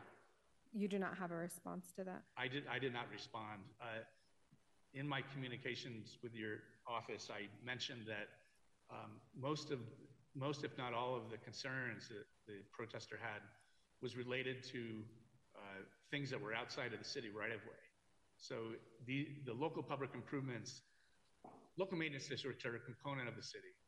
They are the city, and those local, the local improvements within the districts are um, in the city right of way. And so really the complaints were not related to the district. And is there any way to offer this person a discount on those fees, or do you think that would be possible? Well, well, that's what this hearing is about. So that's up to City Council or Board of Equalization to decide on that. Okay. Um, thank you. Council President, is there any way to postpone this a week? Because I haven't been able to do all the research on this. There's the budget not. going John, on. do you want to give us or Anshul any um, info on like we've we're in the hearing right now. Yeah, um, Anshul Baga, Legislative Council, Councilman, Council President Torres is correct. You're you're in the hearing right now. I have not considered the question as to whether you can postpone the hearing with notice to the protestant. Um, but if you wanted to give me some time with a recess or something like that, I could research the issue. Um, but that's kind of as much as I've got right now. Would you like us to recess Yes, in order to be great. answer? Yes, that would be great. Thank you. Seconded. Thank you. I'll I, I can just call for a recess, right? Do I need a I don't need a vote or a motion. Without Okay. objection. Thank you. I'll um recess uh let's aim for 10 minutes Anshul. That should be perfect. Okay, 10 minutes. Thank you. Thank you. Thanks, Brendan.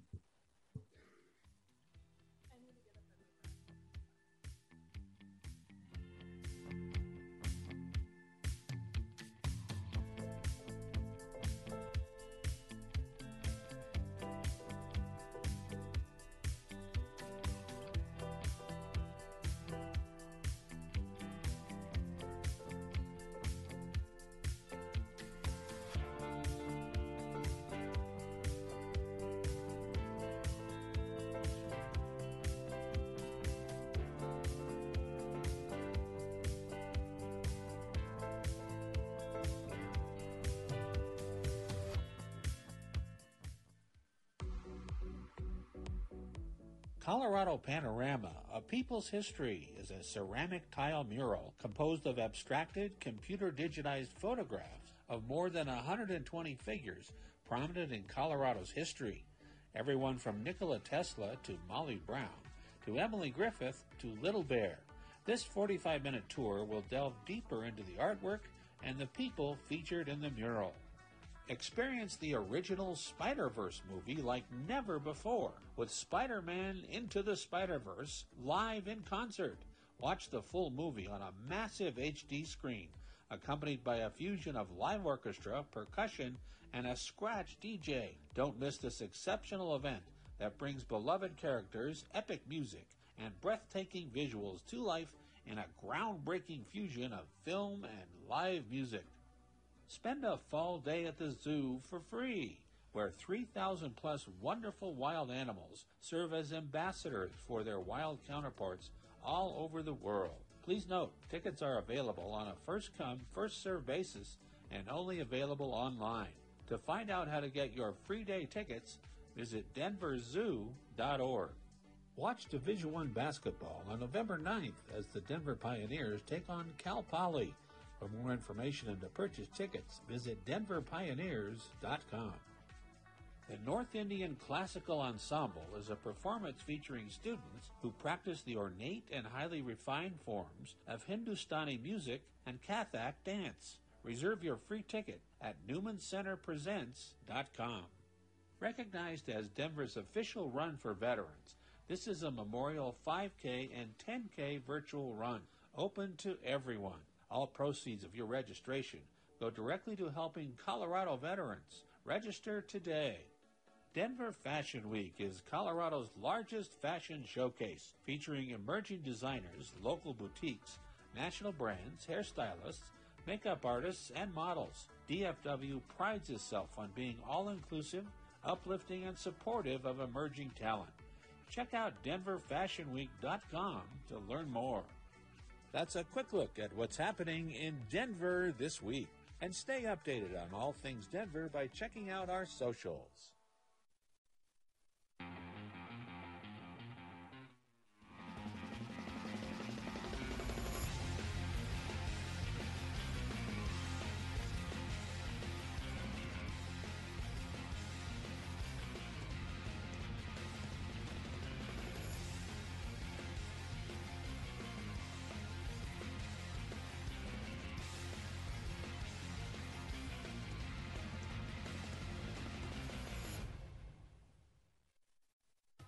Live in Denver?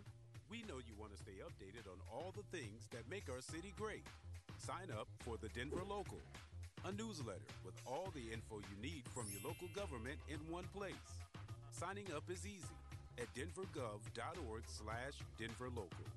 You can also follow Elevating Denver for exclusive video content on our YouTube channel and broadcast on Denver Channel 8 Tuesdays at 7 p.m. Connect to your city. Connect with community with the Denver Local and Elevating Denver. The red signs list dates and times for street sweeping every month. Cars parked incorrectly prevent street sweepers from doing their jobs. Help your local street sweeper and park according to the signs. Avoid fines, help workers, and keep the streets of your city clean.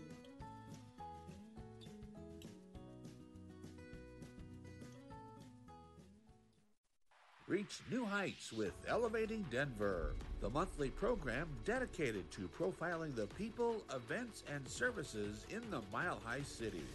In October on Elevating Denver, tour the Denver Fire Department's operations. The biggest takeaway is to actually see what we do on a daily basis. Examine Denver's Wall Festival Street art lives out on the street.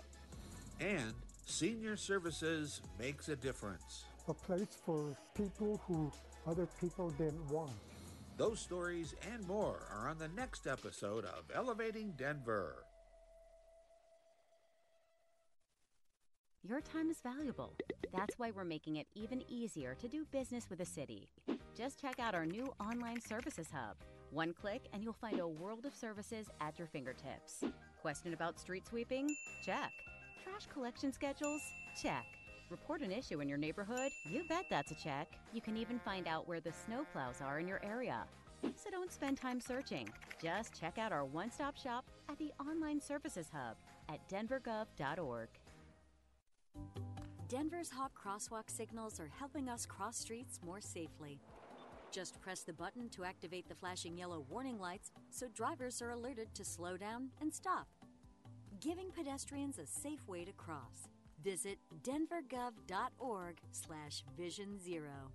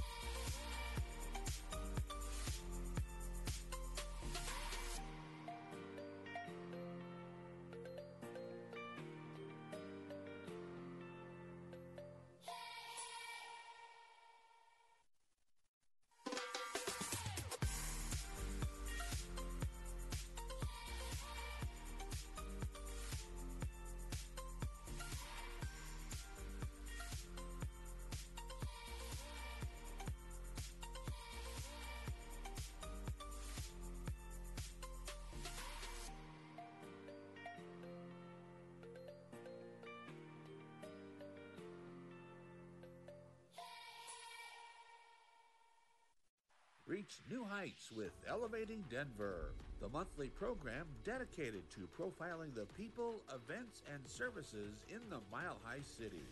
In October on Elevating Denver, tour the Denver Fire Department's operations. The biggest takeaway is to actually see what we do on a daily basis. Examine Denver's Wall Festival Street art lives out on the street.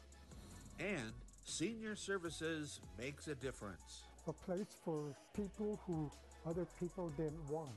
Those stories and more are on the next episode of Elevating Denver.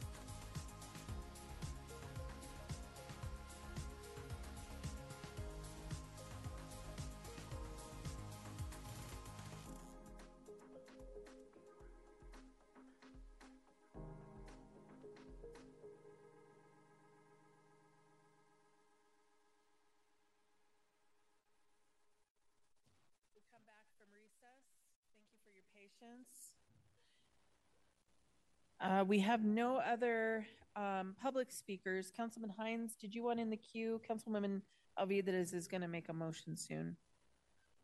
Uh, yeah, I, I just wanted to say that um, uh, I would love to have seen uh, uh, the uh, person protesting uh, here in person because I might have uh, been able to come up with additional questions that would help me better understand the con- the cause for concern of the protest. Um, but because that person isn't here, uh, it makes me reticent to uh, to consider any adjustments, and I would encourage them to reach out to their council member uh, for uh, for clarification uh, before this happens. Uh, this board of adjustment meets next year.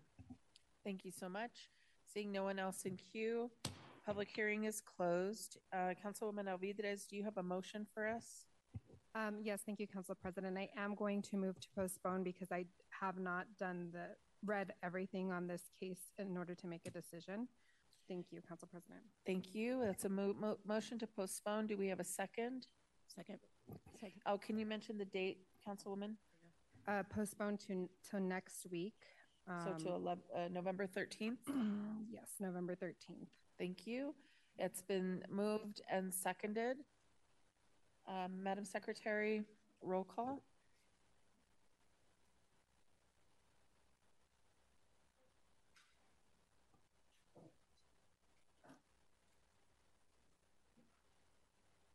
I don't think your mic is on. Gilmore, Aye. Sandoval, Sandoval, oh, Alvidrez, Aye. Flynn, Aye. Mm. Gonzales Gutierrez, Aye. Hinds, Aye. Kashmann, Lewis, Aye. Parady, Aye. Romero Campbell, Sawyer, Aye. Watson, Aye. Madam President. Aye. Madam 13 Secretary? ayes. Thank you very much. Uh, 13 ayes. Um, we will reconvene as the Board of Equalization next week to reconsider this item for Phase Two Broadway Pedestrian Mall. Um, thank you, everyone, for that one. One moment, please.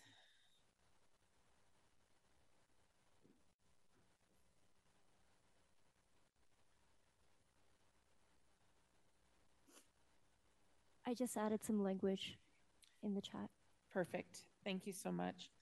Okay, and we have two public hearings tonight. As a reminder, council members um, who are online, and they've been doing this, um, need to turn on your video during the vote.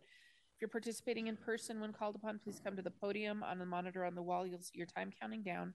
For those participating virtually when called upon, please wait until our meeting host promotes you to speaker. When you're promoted, please accept this promotion. Turn on your camera if you have one and your microphone.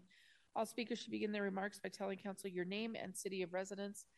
And if you feel comfortable, your home address. If you have signed up to answer questions only, please state your name and note you are available for questions of council. Speakers will have three minutes. There is no yielding of time. If translation is needed, you'll be given an additional three minutes for your comments to be interpreted.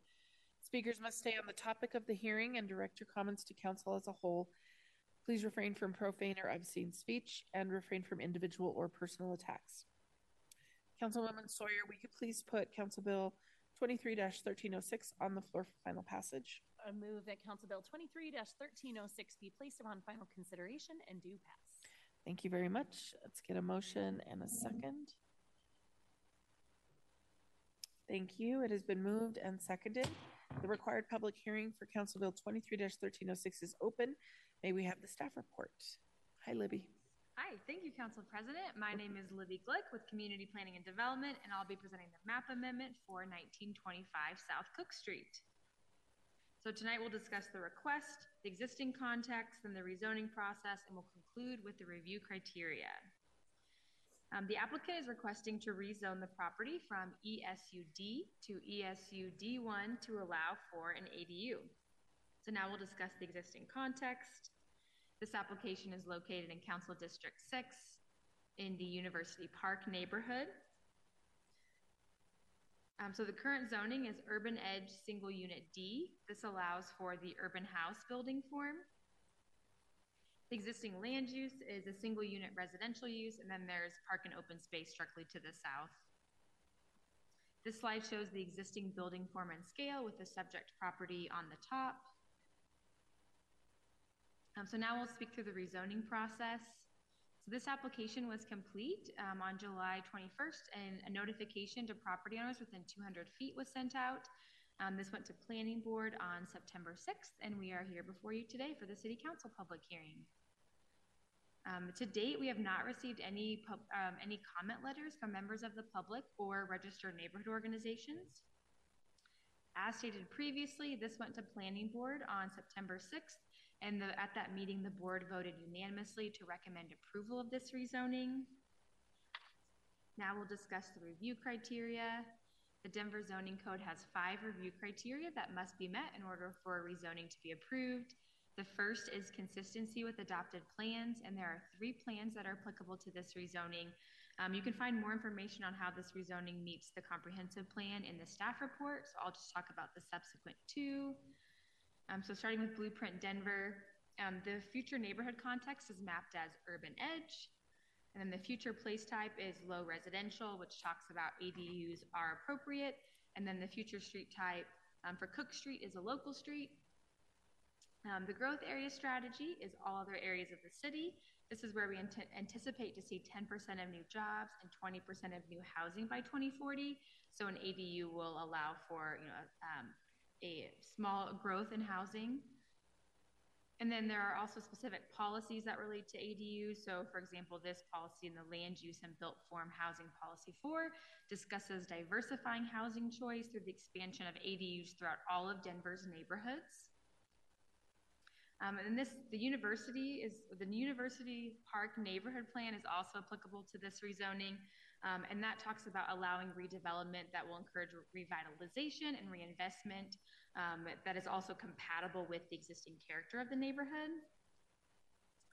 Um, this rezoning will also meet the next two criteria and that it will um, result in uniformity of district regulations and it will further the public health, safety, and welfare by allowing for development that's compatible with the existing character, um, as well as allowing for gentle density on this site. Um, the justifying circumstance is that Blueprint Denver is calling for ADUs throughout all of our neighborhoods here in Denver. And then lastly, this um, proposed zoning is consistent with the urban edge neighborhood context, um, the single unit res- um, place types, and then the ESUD1 um, zone district. So finding all five review criteria have been met, staff recommends approval of this rezoning. And that concludes my presentation, and I'm happy to answer any questions. Thank you, Libby.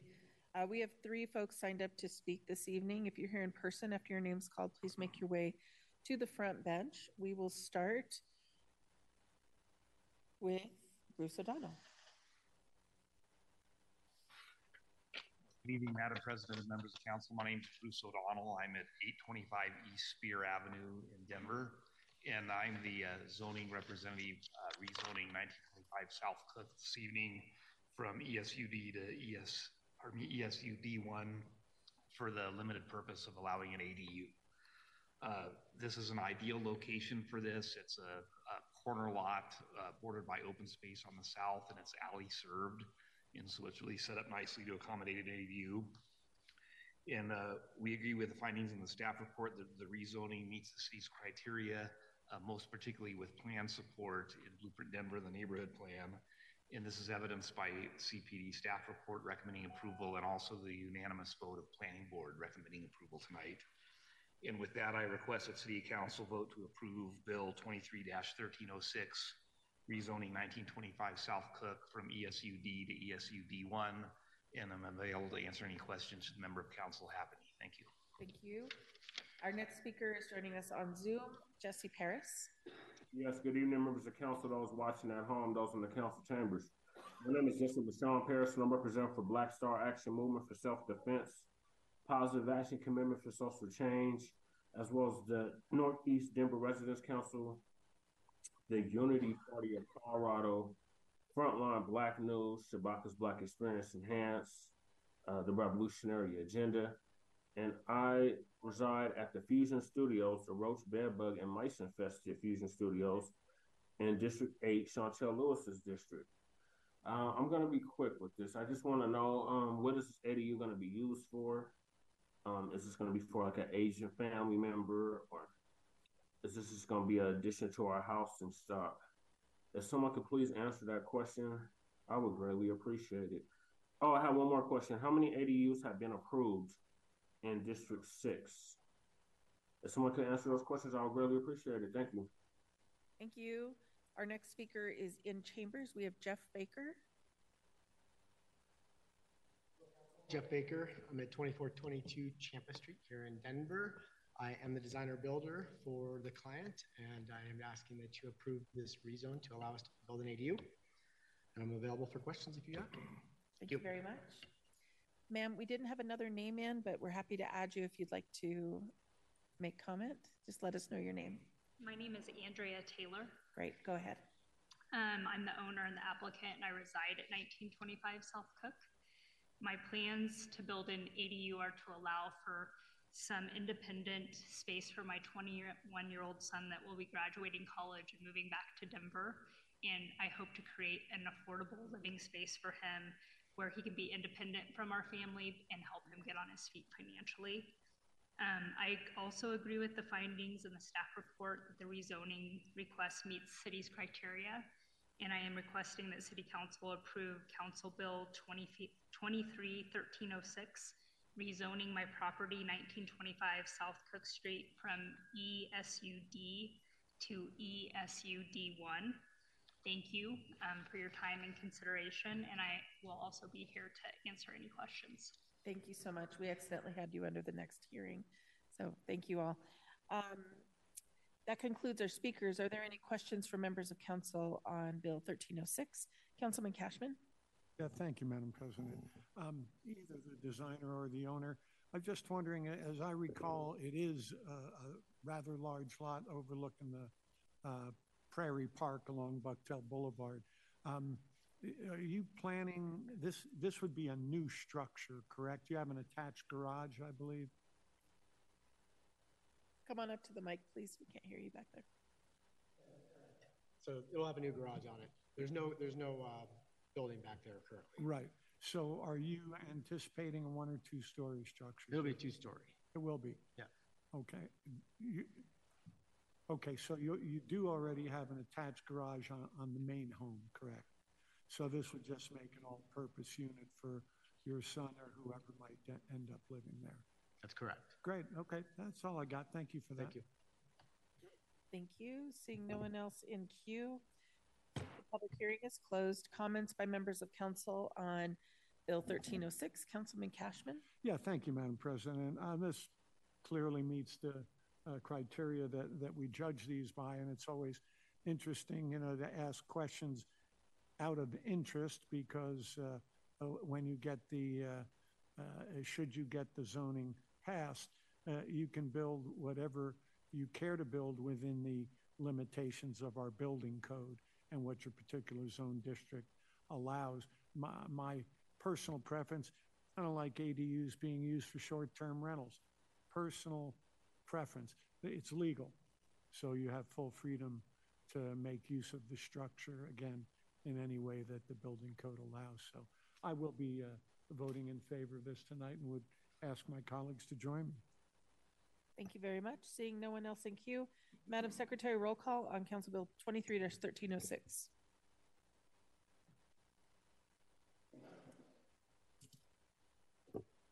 Gilmore, Aye. Sandoval, Aye. Alvidrez, Aye.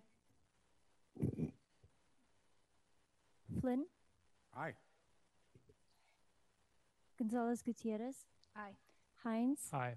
Kashmann, Lewis, Aye. Parady, Aye. Romero Campbell, Aye. Sawyer, Aye. Watson, Aye. Madam President.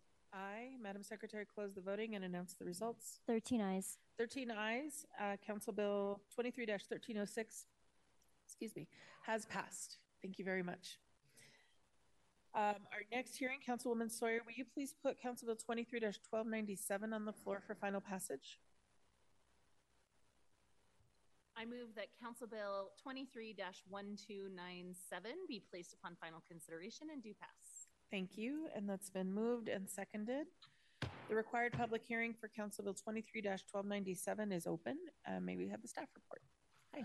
Good evening, Council. My name is Will Prince with Community Planning and Development, and I'll be presenting the uh, presentation for 4583 North Yates Street, uh, case number 22, 2023I, number 102, request from USUC 1 to USUA 1. We'll be going over the request, the location and context, the process, and of course the review criteria. Uh, so this property is a single unit residential uh, property, approximately 8,770 square feet.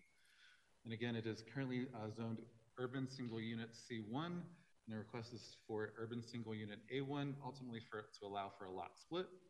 Um, this allows the urban house as well as detached accessory dwelling units uh, with a max height for the primary structure at 30 feet and for the ADU 24 feet, um, with a minimum lot size of 3,000 square feet uh, once split, this would be approximately 4,385 square feet between the two lots.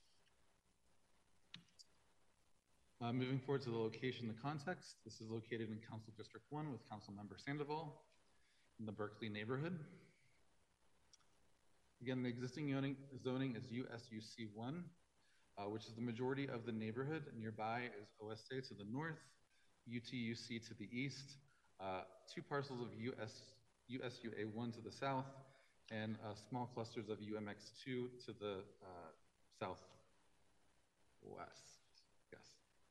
Um, as for the existing context for the land use, it is single unit residential, which is the majority of this neighborhood, but there's a mix of multi unit and some two unit throughout, as well as uh, commercial retail, and of course, uh, open space to the north. Here you can see the subject property, uh, one story residential, as well as some nearby uh, one to two story residential uh, further down the street. As for the process, this was uh, received as informational notice in July. It was properly noticed and heard at Planning Board and was approved in September. It was heard here at the LUTI Committee on September 26th. It was again was properly noticed for this public hearing, and we are here today for the public hearing November 6th. Uh, so far, we have received five public comments in opposition, mostly stating privacy and pro close proximity, and there have been no R and O comments to date. Moving forward to the review criteria, we'll review each, each of the five criteria uh, for this case uh, according to the Denver Zoning Code. Uh, with consistency with adopted plans, uh, the two citywide plans are applicable here, starting with Comprehensive Plan 2040, two equity goals that have been identified for this site to increase development of housing units close to transit and mixed use developments, as well as to create a greater mix of housing options in every neighborhood for all individuals and families. And under climate, uh, the additional strategy is to promote infill development where infrastructure and services are already in place. Moving forward to Blueprint Denver. Uh, this been identified as urban neighborhood context, so that does not change. And it is uh, for future place, it is low residential, which we have predominantly single and two unit uses, as well as accessory dwelling units. Future street type Yates itself is local. Um, 46 and 48th are residential collectors, and Sheridan on the city county line is uh, residential arterial. We have additional guidance for low residential, uh, looking at lot size, as stated in Blueprint Denver on page 231. It is only appropriate to allow smaller lot sizes in the existing zone district if there is an established pattern in the surrounding blocks of smaller lots with similar uses that would be consistent with the zone district. Um, so this property is highlighted in the green box here, so red identified as red being over 7,000 square feet. Um, so currently being over 8,000 square feet, when split to two lots, about 4,385 uh, each, it will be more consistent with the surrounding area, which are less than 45,000 square feet, which is predominantly the blue squares, uh, blue parcels in this map, um, as well as the nearby USU A1 to the south on Yates Street. And finally, uh, growth strategies. This is identified all other areas of the city where we anticipate 10% of job growth and 20% of residential growth. Uh, moving forward with the remaining review criteria, Um, this will meet uh, uniformity of district regulations and will follow all zone district building forms, use, design, and regulations. And will further public health, safety, and welfare by implementing our adopted plans, as well as providing additional housing unit uh, integrated to the surrounding neighborhood. As for justifying circumstances, this is uh, applicable for a city adopted plan, being Blueprint Denver, as well as uh, Comprehensive Plan 2040. In consistency with neighborhood context, zone district purpose intent, this rezoning will meet the urban neighborhood context as well as the zone district purpose and the intent of the USA 1 zone district uh, permitting urban house and ADUs within a 300, with a minimum lot size of 3,000 square feet. And based on the information provided in the staff report, as well as this presentation, CPD recommends approval based on finding, have, all finding have been met. Um, happy to answer any further questions as well as the applicant is present today. Thank you. Thank you very much. We have four people signed up to speak this evening. If you're here in person, after your name's called, make your way up to the front bench. We will start with Kathy Loftus.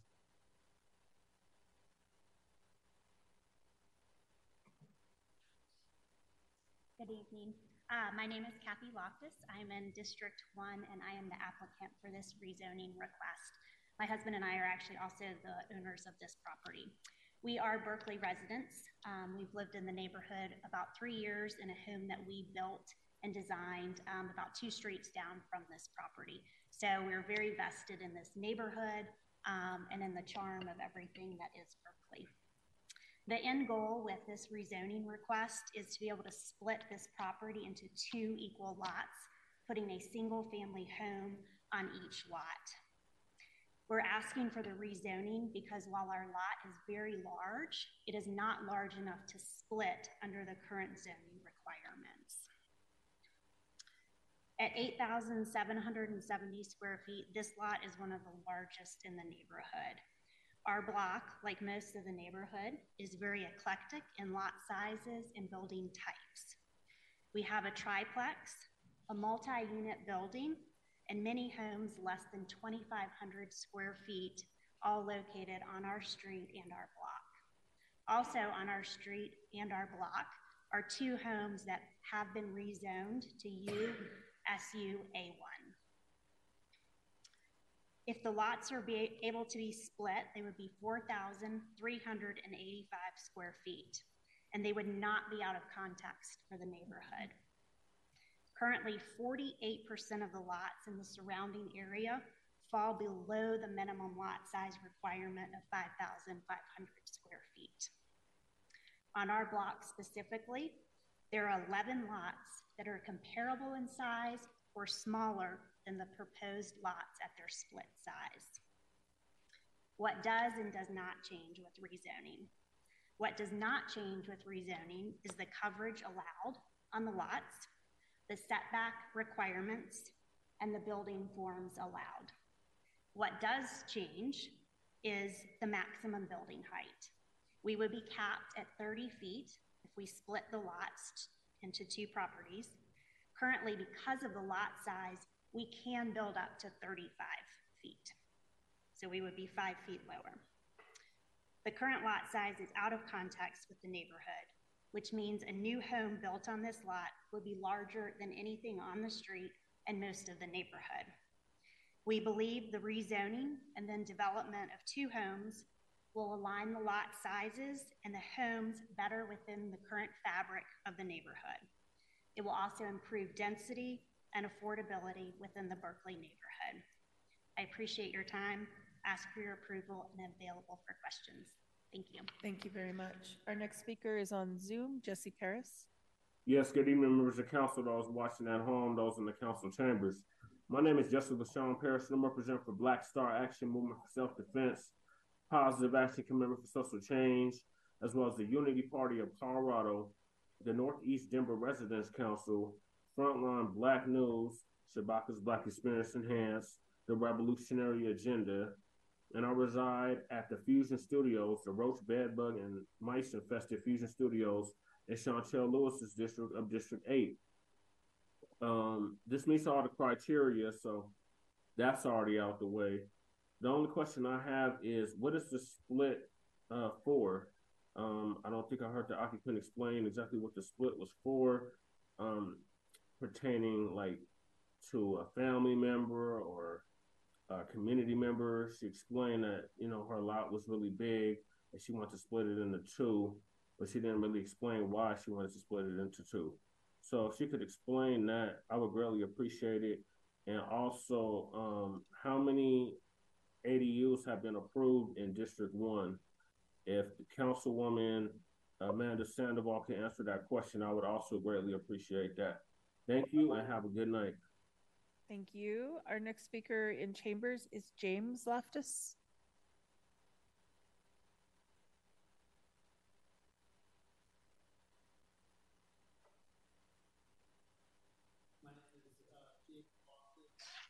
Kathy's my wife.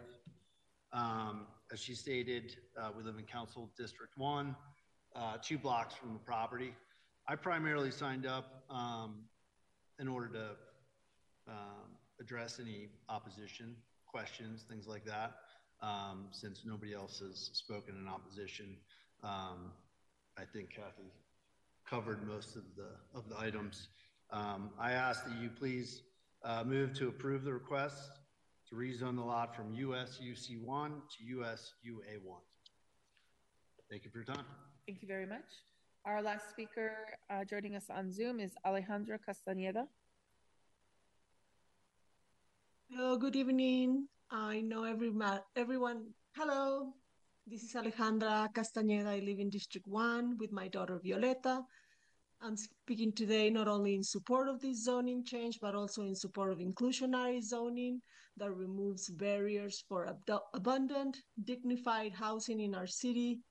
I had a long public comment I was going to give, but I know everyone has been working all day and we are all tired. Um, I just wanted to encourage uh, this council um, to proactively work to remove barriers so that we can build homes for people across our city, not you know have hearings one by one to see who can who can build what in residential neighborhoods. You know residential neighborhoods are for homes and homes are for families so um, instead you know maybe we wouldn't be struggling to find money for rental assistance maybe we wouldn't be struggling to fund sidewalks in our neighborhoods maybe we wouldn't be all dependent on our cars to go to work to go to school to see the doctor, to visit our parents. So thank you for your time and have a good evening. Thank you very much. That concludes our speakers. Are there questions for members of council on 1297? Councilwoman Gonzales Gutierrez. Thank you, Madam President, and uh, thank you for being here tonight. I have, um, I guess, uh, one question I have uh, is around the the folks that um, sent in letters of opposition have those issues been resolved or has there been any follow up on those concerns with those neighbors? Uh, James Loftus. So we didn't know if it was appropriate to reach out to them to address their concerns or not. Um, it seemed like there may have been some confusion about what we were trying to do. Um, our main goal was to rezone so that we could split the lot and it seemed like the opposition was they shouldn't be able to rezone, they should just split the lot. Does that make sense? Yeah. So yeah. it's kind of like we were, the impression I had was we were kind of going towards the same goal, but maybe they just didn't appreciate how we had to do that. Mm-hmm. Um, and like it was stated earlier, you know, we're trying to go USUA1, and there are two uh, lots on our same side of the street, on our same block, that we're successfully able to do that. Mm-hmm. Thank you. Um, I, I don't know. Did that answer your no, question? No, I think it, yeah, I think it does. But um, so my other part of the question is what is the intended purpose? Is so you have a home that you live in is correct and so this is pro- uh, additional property that you purchased and are now you know, rezoning it to then create two additional properties that I believe, I would imagine you're, I guess the question is whether or not you're hoping to sell those properties and just curious if, you know, I've heard something said about affordability and things like that. And I'm sure. just curious, like, what does that actually look like? Yeah, absolutely. So uh, I am a, a small time developer. Um, we build uh, for ourselves, we move every probably four years on average. And so we'll buy a lot, we'll uh, mostly infill, so we'll scrape what's there, build a new home within the context of the neighborhood, live there for a couple years, and do the same. Um, and so our goal is to split the lot, build two homes, which, by the way, if we split the lot, will be on a similar size lot that we're on right now. Um, so we're, we're familiar with working within the constraints of that uh, size. But anyway, so so we would likely sell our home and move into one of the homes that was being built. So, and, I do want to point out that the, current lot at, almost 9,000 square feet is a huge outlier in the neighborhood. There just there's not many lots that are that size, and because of how expensive real estate is um, here in the Denver area, uh, you know, developers have to max out square footage, things like that, in order to get a return. Um, maxing a lot out this size with a single family home is just gonna it's it's not ideal for that neighborhood, if that makes sense. And uh, around addressing issues of affordability, I mean, I, I grew up in North Denver and, sure. and I've seen the changes that have happened there, you know, Absolutely. being there for three generations. Yes. My family. Um, just curious, you know, is that something that's being taken into consideration with the building of these properties? So it, it is in the sense that um, if we built one massive home, likely with the large ADU Mhm. on this big lot, that that home is going to go for significantly more than two single family homes would. So, and I think those two single family homes would go, you know, more in line with what other homes in the neighborhood are selling for. which is really expensive. Agreed. yes. Um, and you said to fit in within the context of the neighborhood, are you only referring to the lot size or are you also referring to the character? Because I was looking, you know, we have access to Google Maps as all of us do, and looking at some of the developments that have happened on that block alone. Yes. Um, and there are some interesting, you know, builds that have happened um, that I don't know that necessarily fit in within the context of the home. And I know that um, Councilwoman Sandoval, I think, has made a lot of efforts in making sure that new development is matching the character of of those communities. Yes. So we, she is the designer and I'm the builder. And um, we uh, are very thoughtful about what we design and build in the neighborhoods. Um, again, two blocks away is a, is a prime example um, where we live now. We designed and built that home. And uh, in my opinion, obviously it's subjective. It fits in wonderfully with the with the neighborhood, and and uh, our neighbors on our block have have said as such as well. Thank you. You're welcome. Thank you, Councilwoman Lewis. I just have two quick questions. Yes. Um, the first one, you said you would uh, live in one of the properties, and you would do what with the second? Yes, correct. No, what's what are you doing with the second property? Oh, I would sell that one. I apologize. Oh no, it's okay. Yeah. Um, and then um, I think you mentioned earlier that some of the concerns uh, in terms of opposition was around privacy. What specifically around privacy did you all hear? So, so there, um, so there were five letters of opposition um, that came from three households. Um, so uh, the reason I bring that up is that directly to the south of us is a new build home built in 2017 uh, with an ADU uh, off the back. So two letters came from that household. Um, primary, uh, the, the owner of the house in the front, uh, just trying to recollect what his, he, he basically was just in general like, hey, I'm concerned about homes being built, you know, next to ours. Uh, and I think his concern was ADUs, which we're not sure if we're going to do ADUs or not. Um, we need to get through this before we start the design and feasibility of doing that. Um, but the other uh, letter came from the person that rents the ADU in the back. And I believe that person's concern was that they would be potentially looking at another ADU, uh, you know, out the window. Cool, thank you. You're welcome. Thank you very much. Seeing no one else in queue, public hearing is closed. Thank you, sir. Thank you. Uh, comments by members of council. We'll start with Councilwoman Sandoval.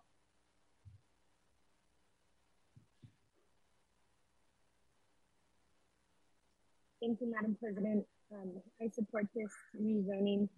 Um, um, this lot is an outlier, so I hope my colleagues can support it as well. Thank you. Thank you so much. Looked a little techno rave up there.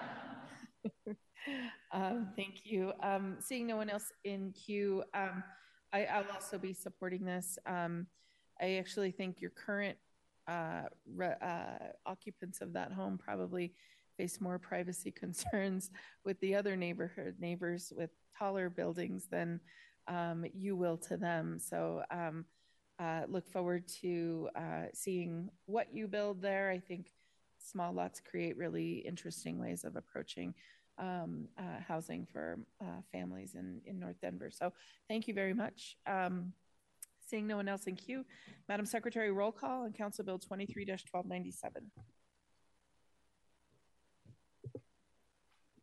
Gilmore, Aye. Sandoval, Aye. Alvidrez, Aye. Flynn, Aye. Gonzales Gutierrez, Aye. Hinds, Aye. Kashmann, Lewis, Aye. Parady, Aye. Romero Campbell, Aye. Sawyer, Aye. Watson, Aye. Madam President. Aye. Madam Secretary, close the voting and announce the results. 13 ayes. 13 ayes. Council Bill 23 1297 has passed. Thank you very much. Thank you, William. On Monday, December 4th, 2023, Council will hold a required public hearing on Council Bill 23 1466, changing the zoning classification for 3216 North High Street in Cole. A required public hearing on Council Bill 23 1481, changing the zoning classification for 560 South Emerson Street in Wash Park West, and a required public hearing on Council Bill 23 1485, changing the zoning classification for 3701 West 9th Avenue in Villa Park. Any protests against Council Bills uh, 1466, 1481, or 1485 must be filed with the Council office no later than noon on Monday, November 27th, 2023. There being no further business before this body, this meeting is adjourned.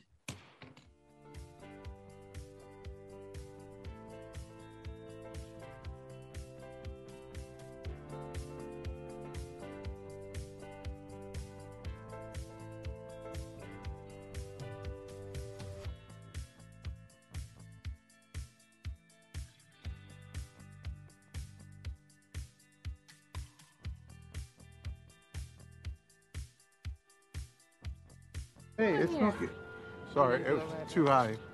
Right. Watch as he astutely ensures that there's no wind and how he removes some of the debris to create a smaller, safer burning pile. No, you said, no, you said make it bigger, baby. The bigger the better. Take note of our fearless furry friend here, humans. I appreciate it. Fist bump. Watching you. Smokey's done it again. Bye, Smokey. Only you can prevent wildfires.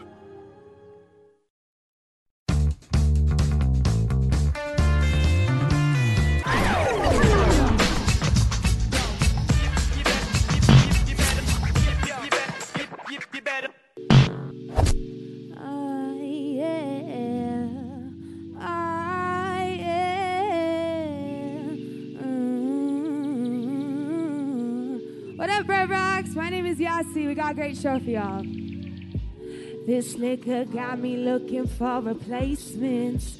Conversation lagging, I lost my patience. I don't give a damn what you're saying. There's nobody home. I'm Wait, this liquor got me looking for replacements. I'm a sinner, I've been lying in my statements. To myself into a ruin the hell I'm doing, I just Babylon. And I don't really know where I'm going. I'm just roaming.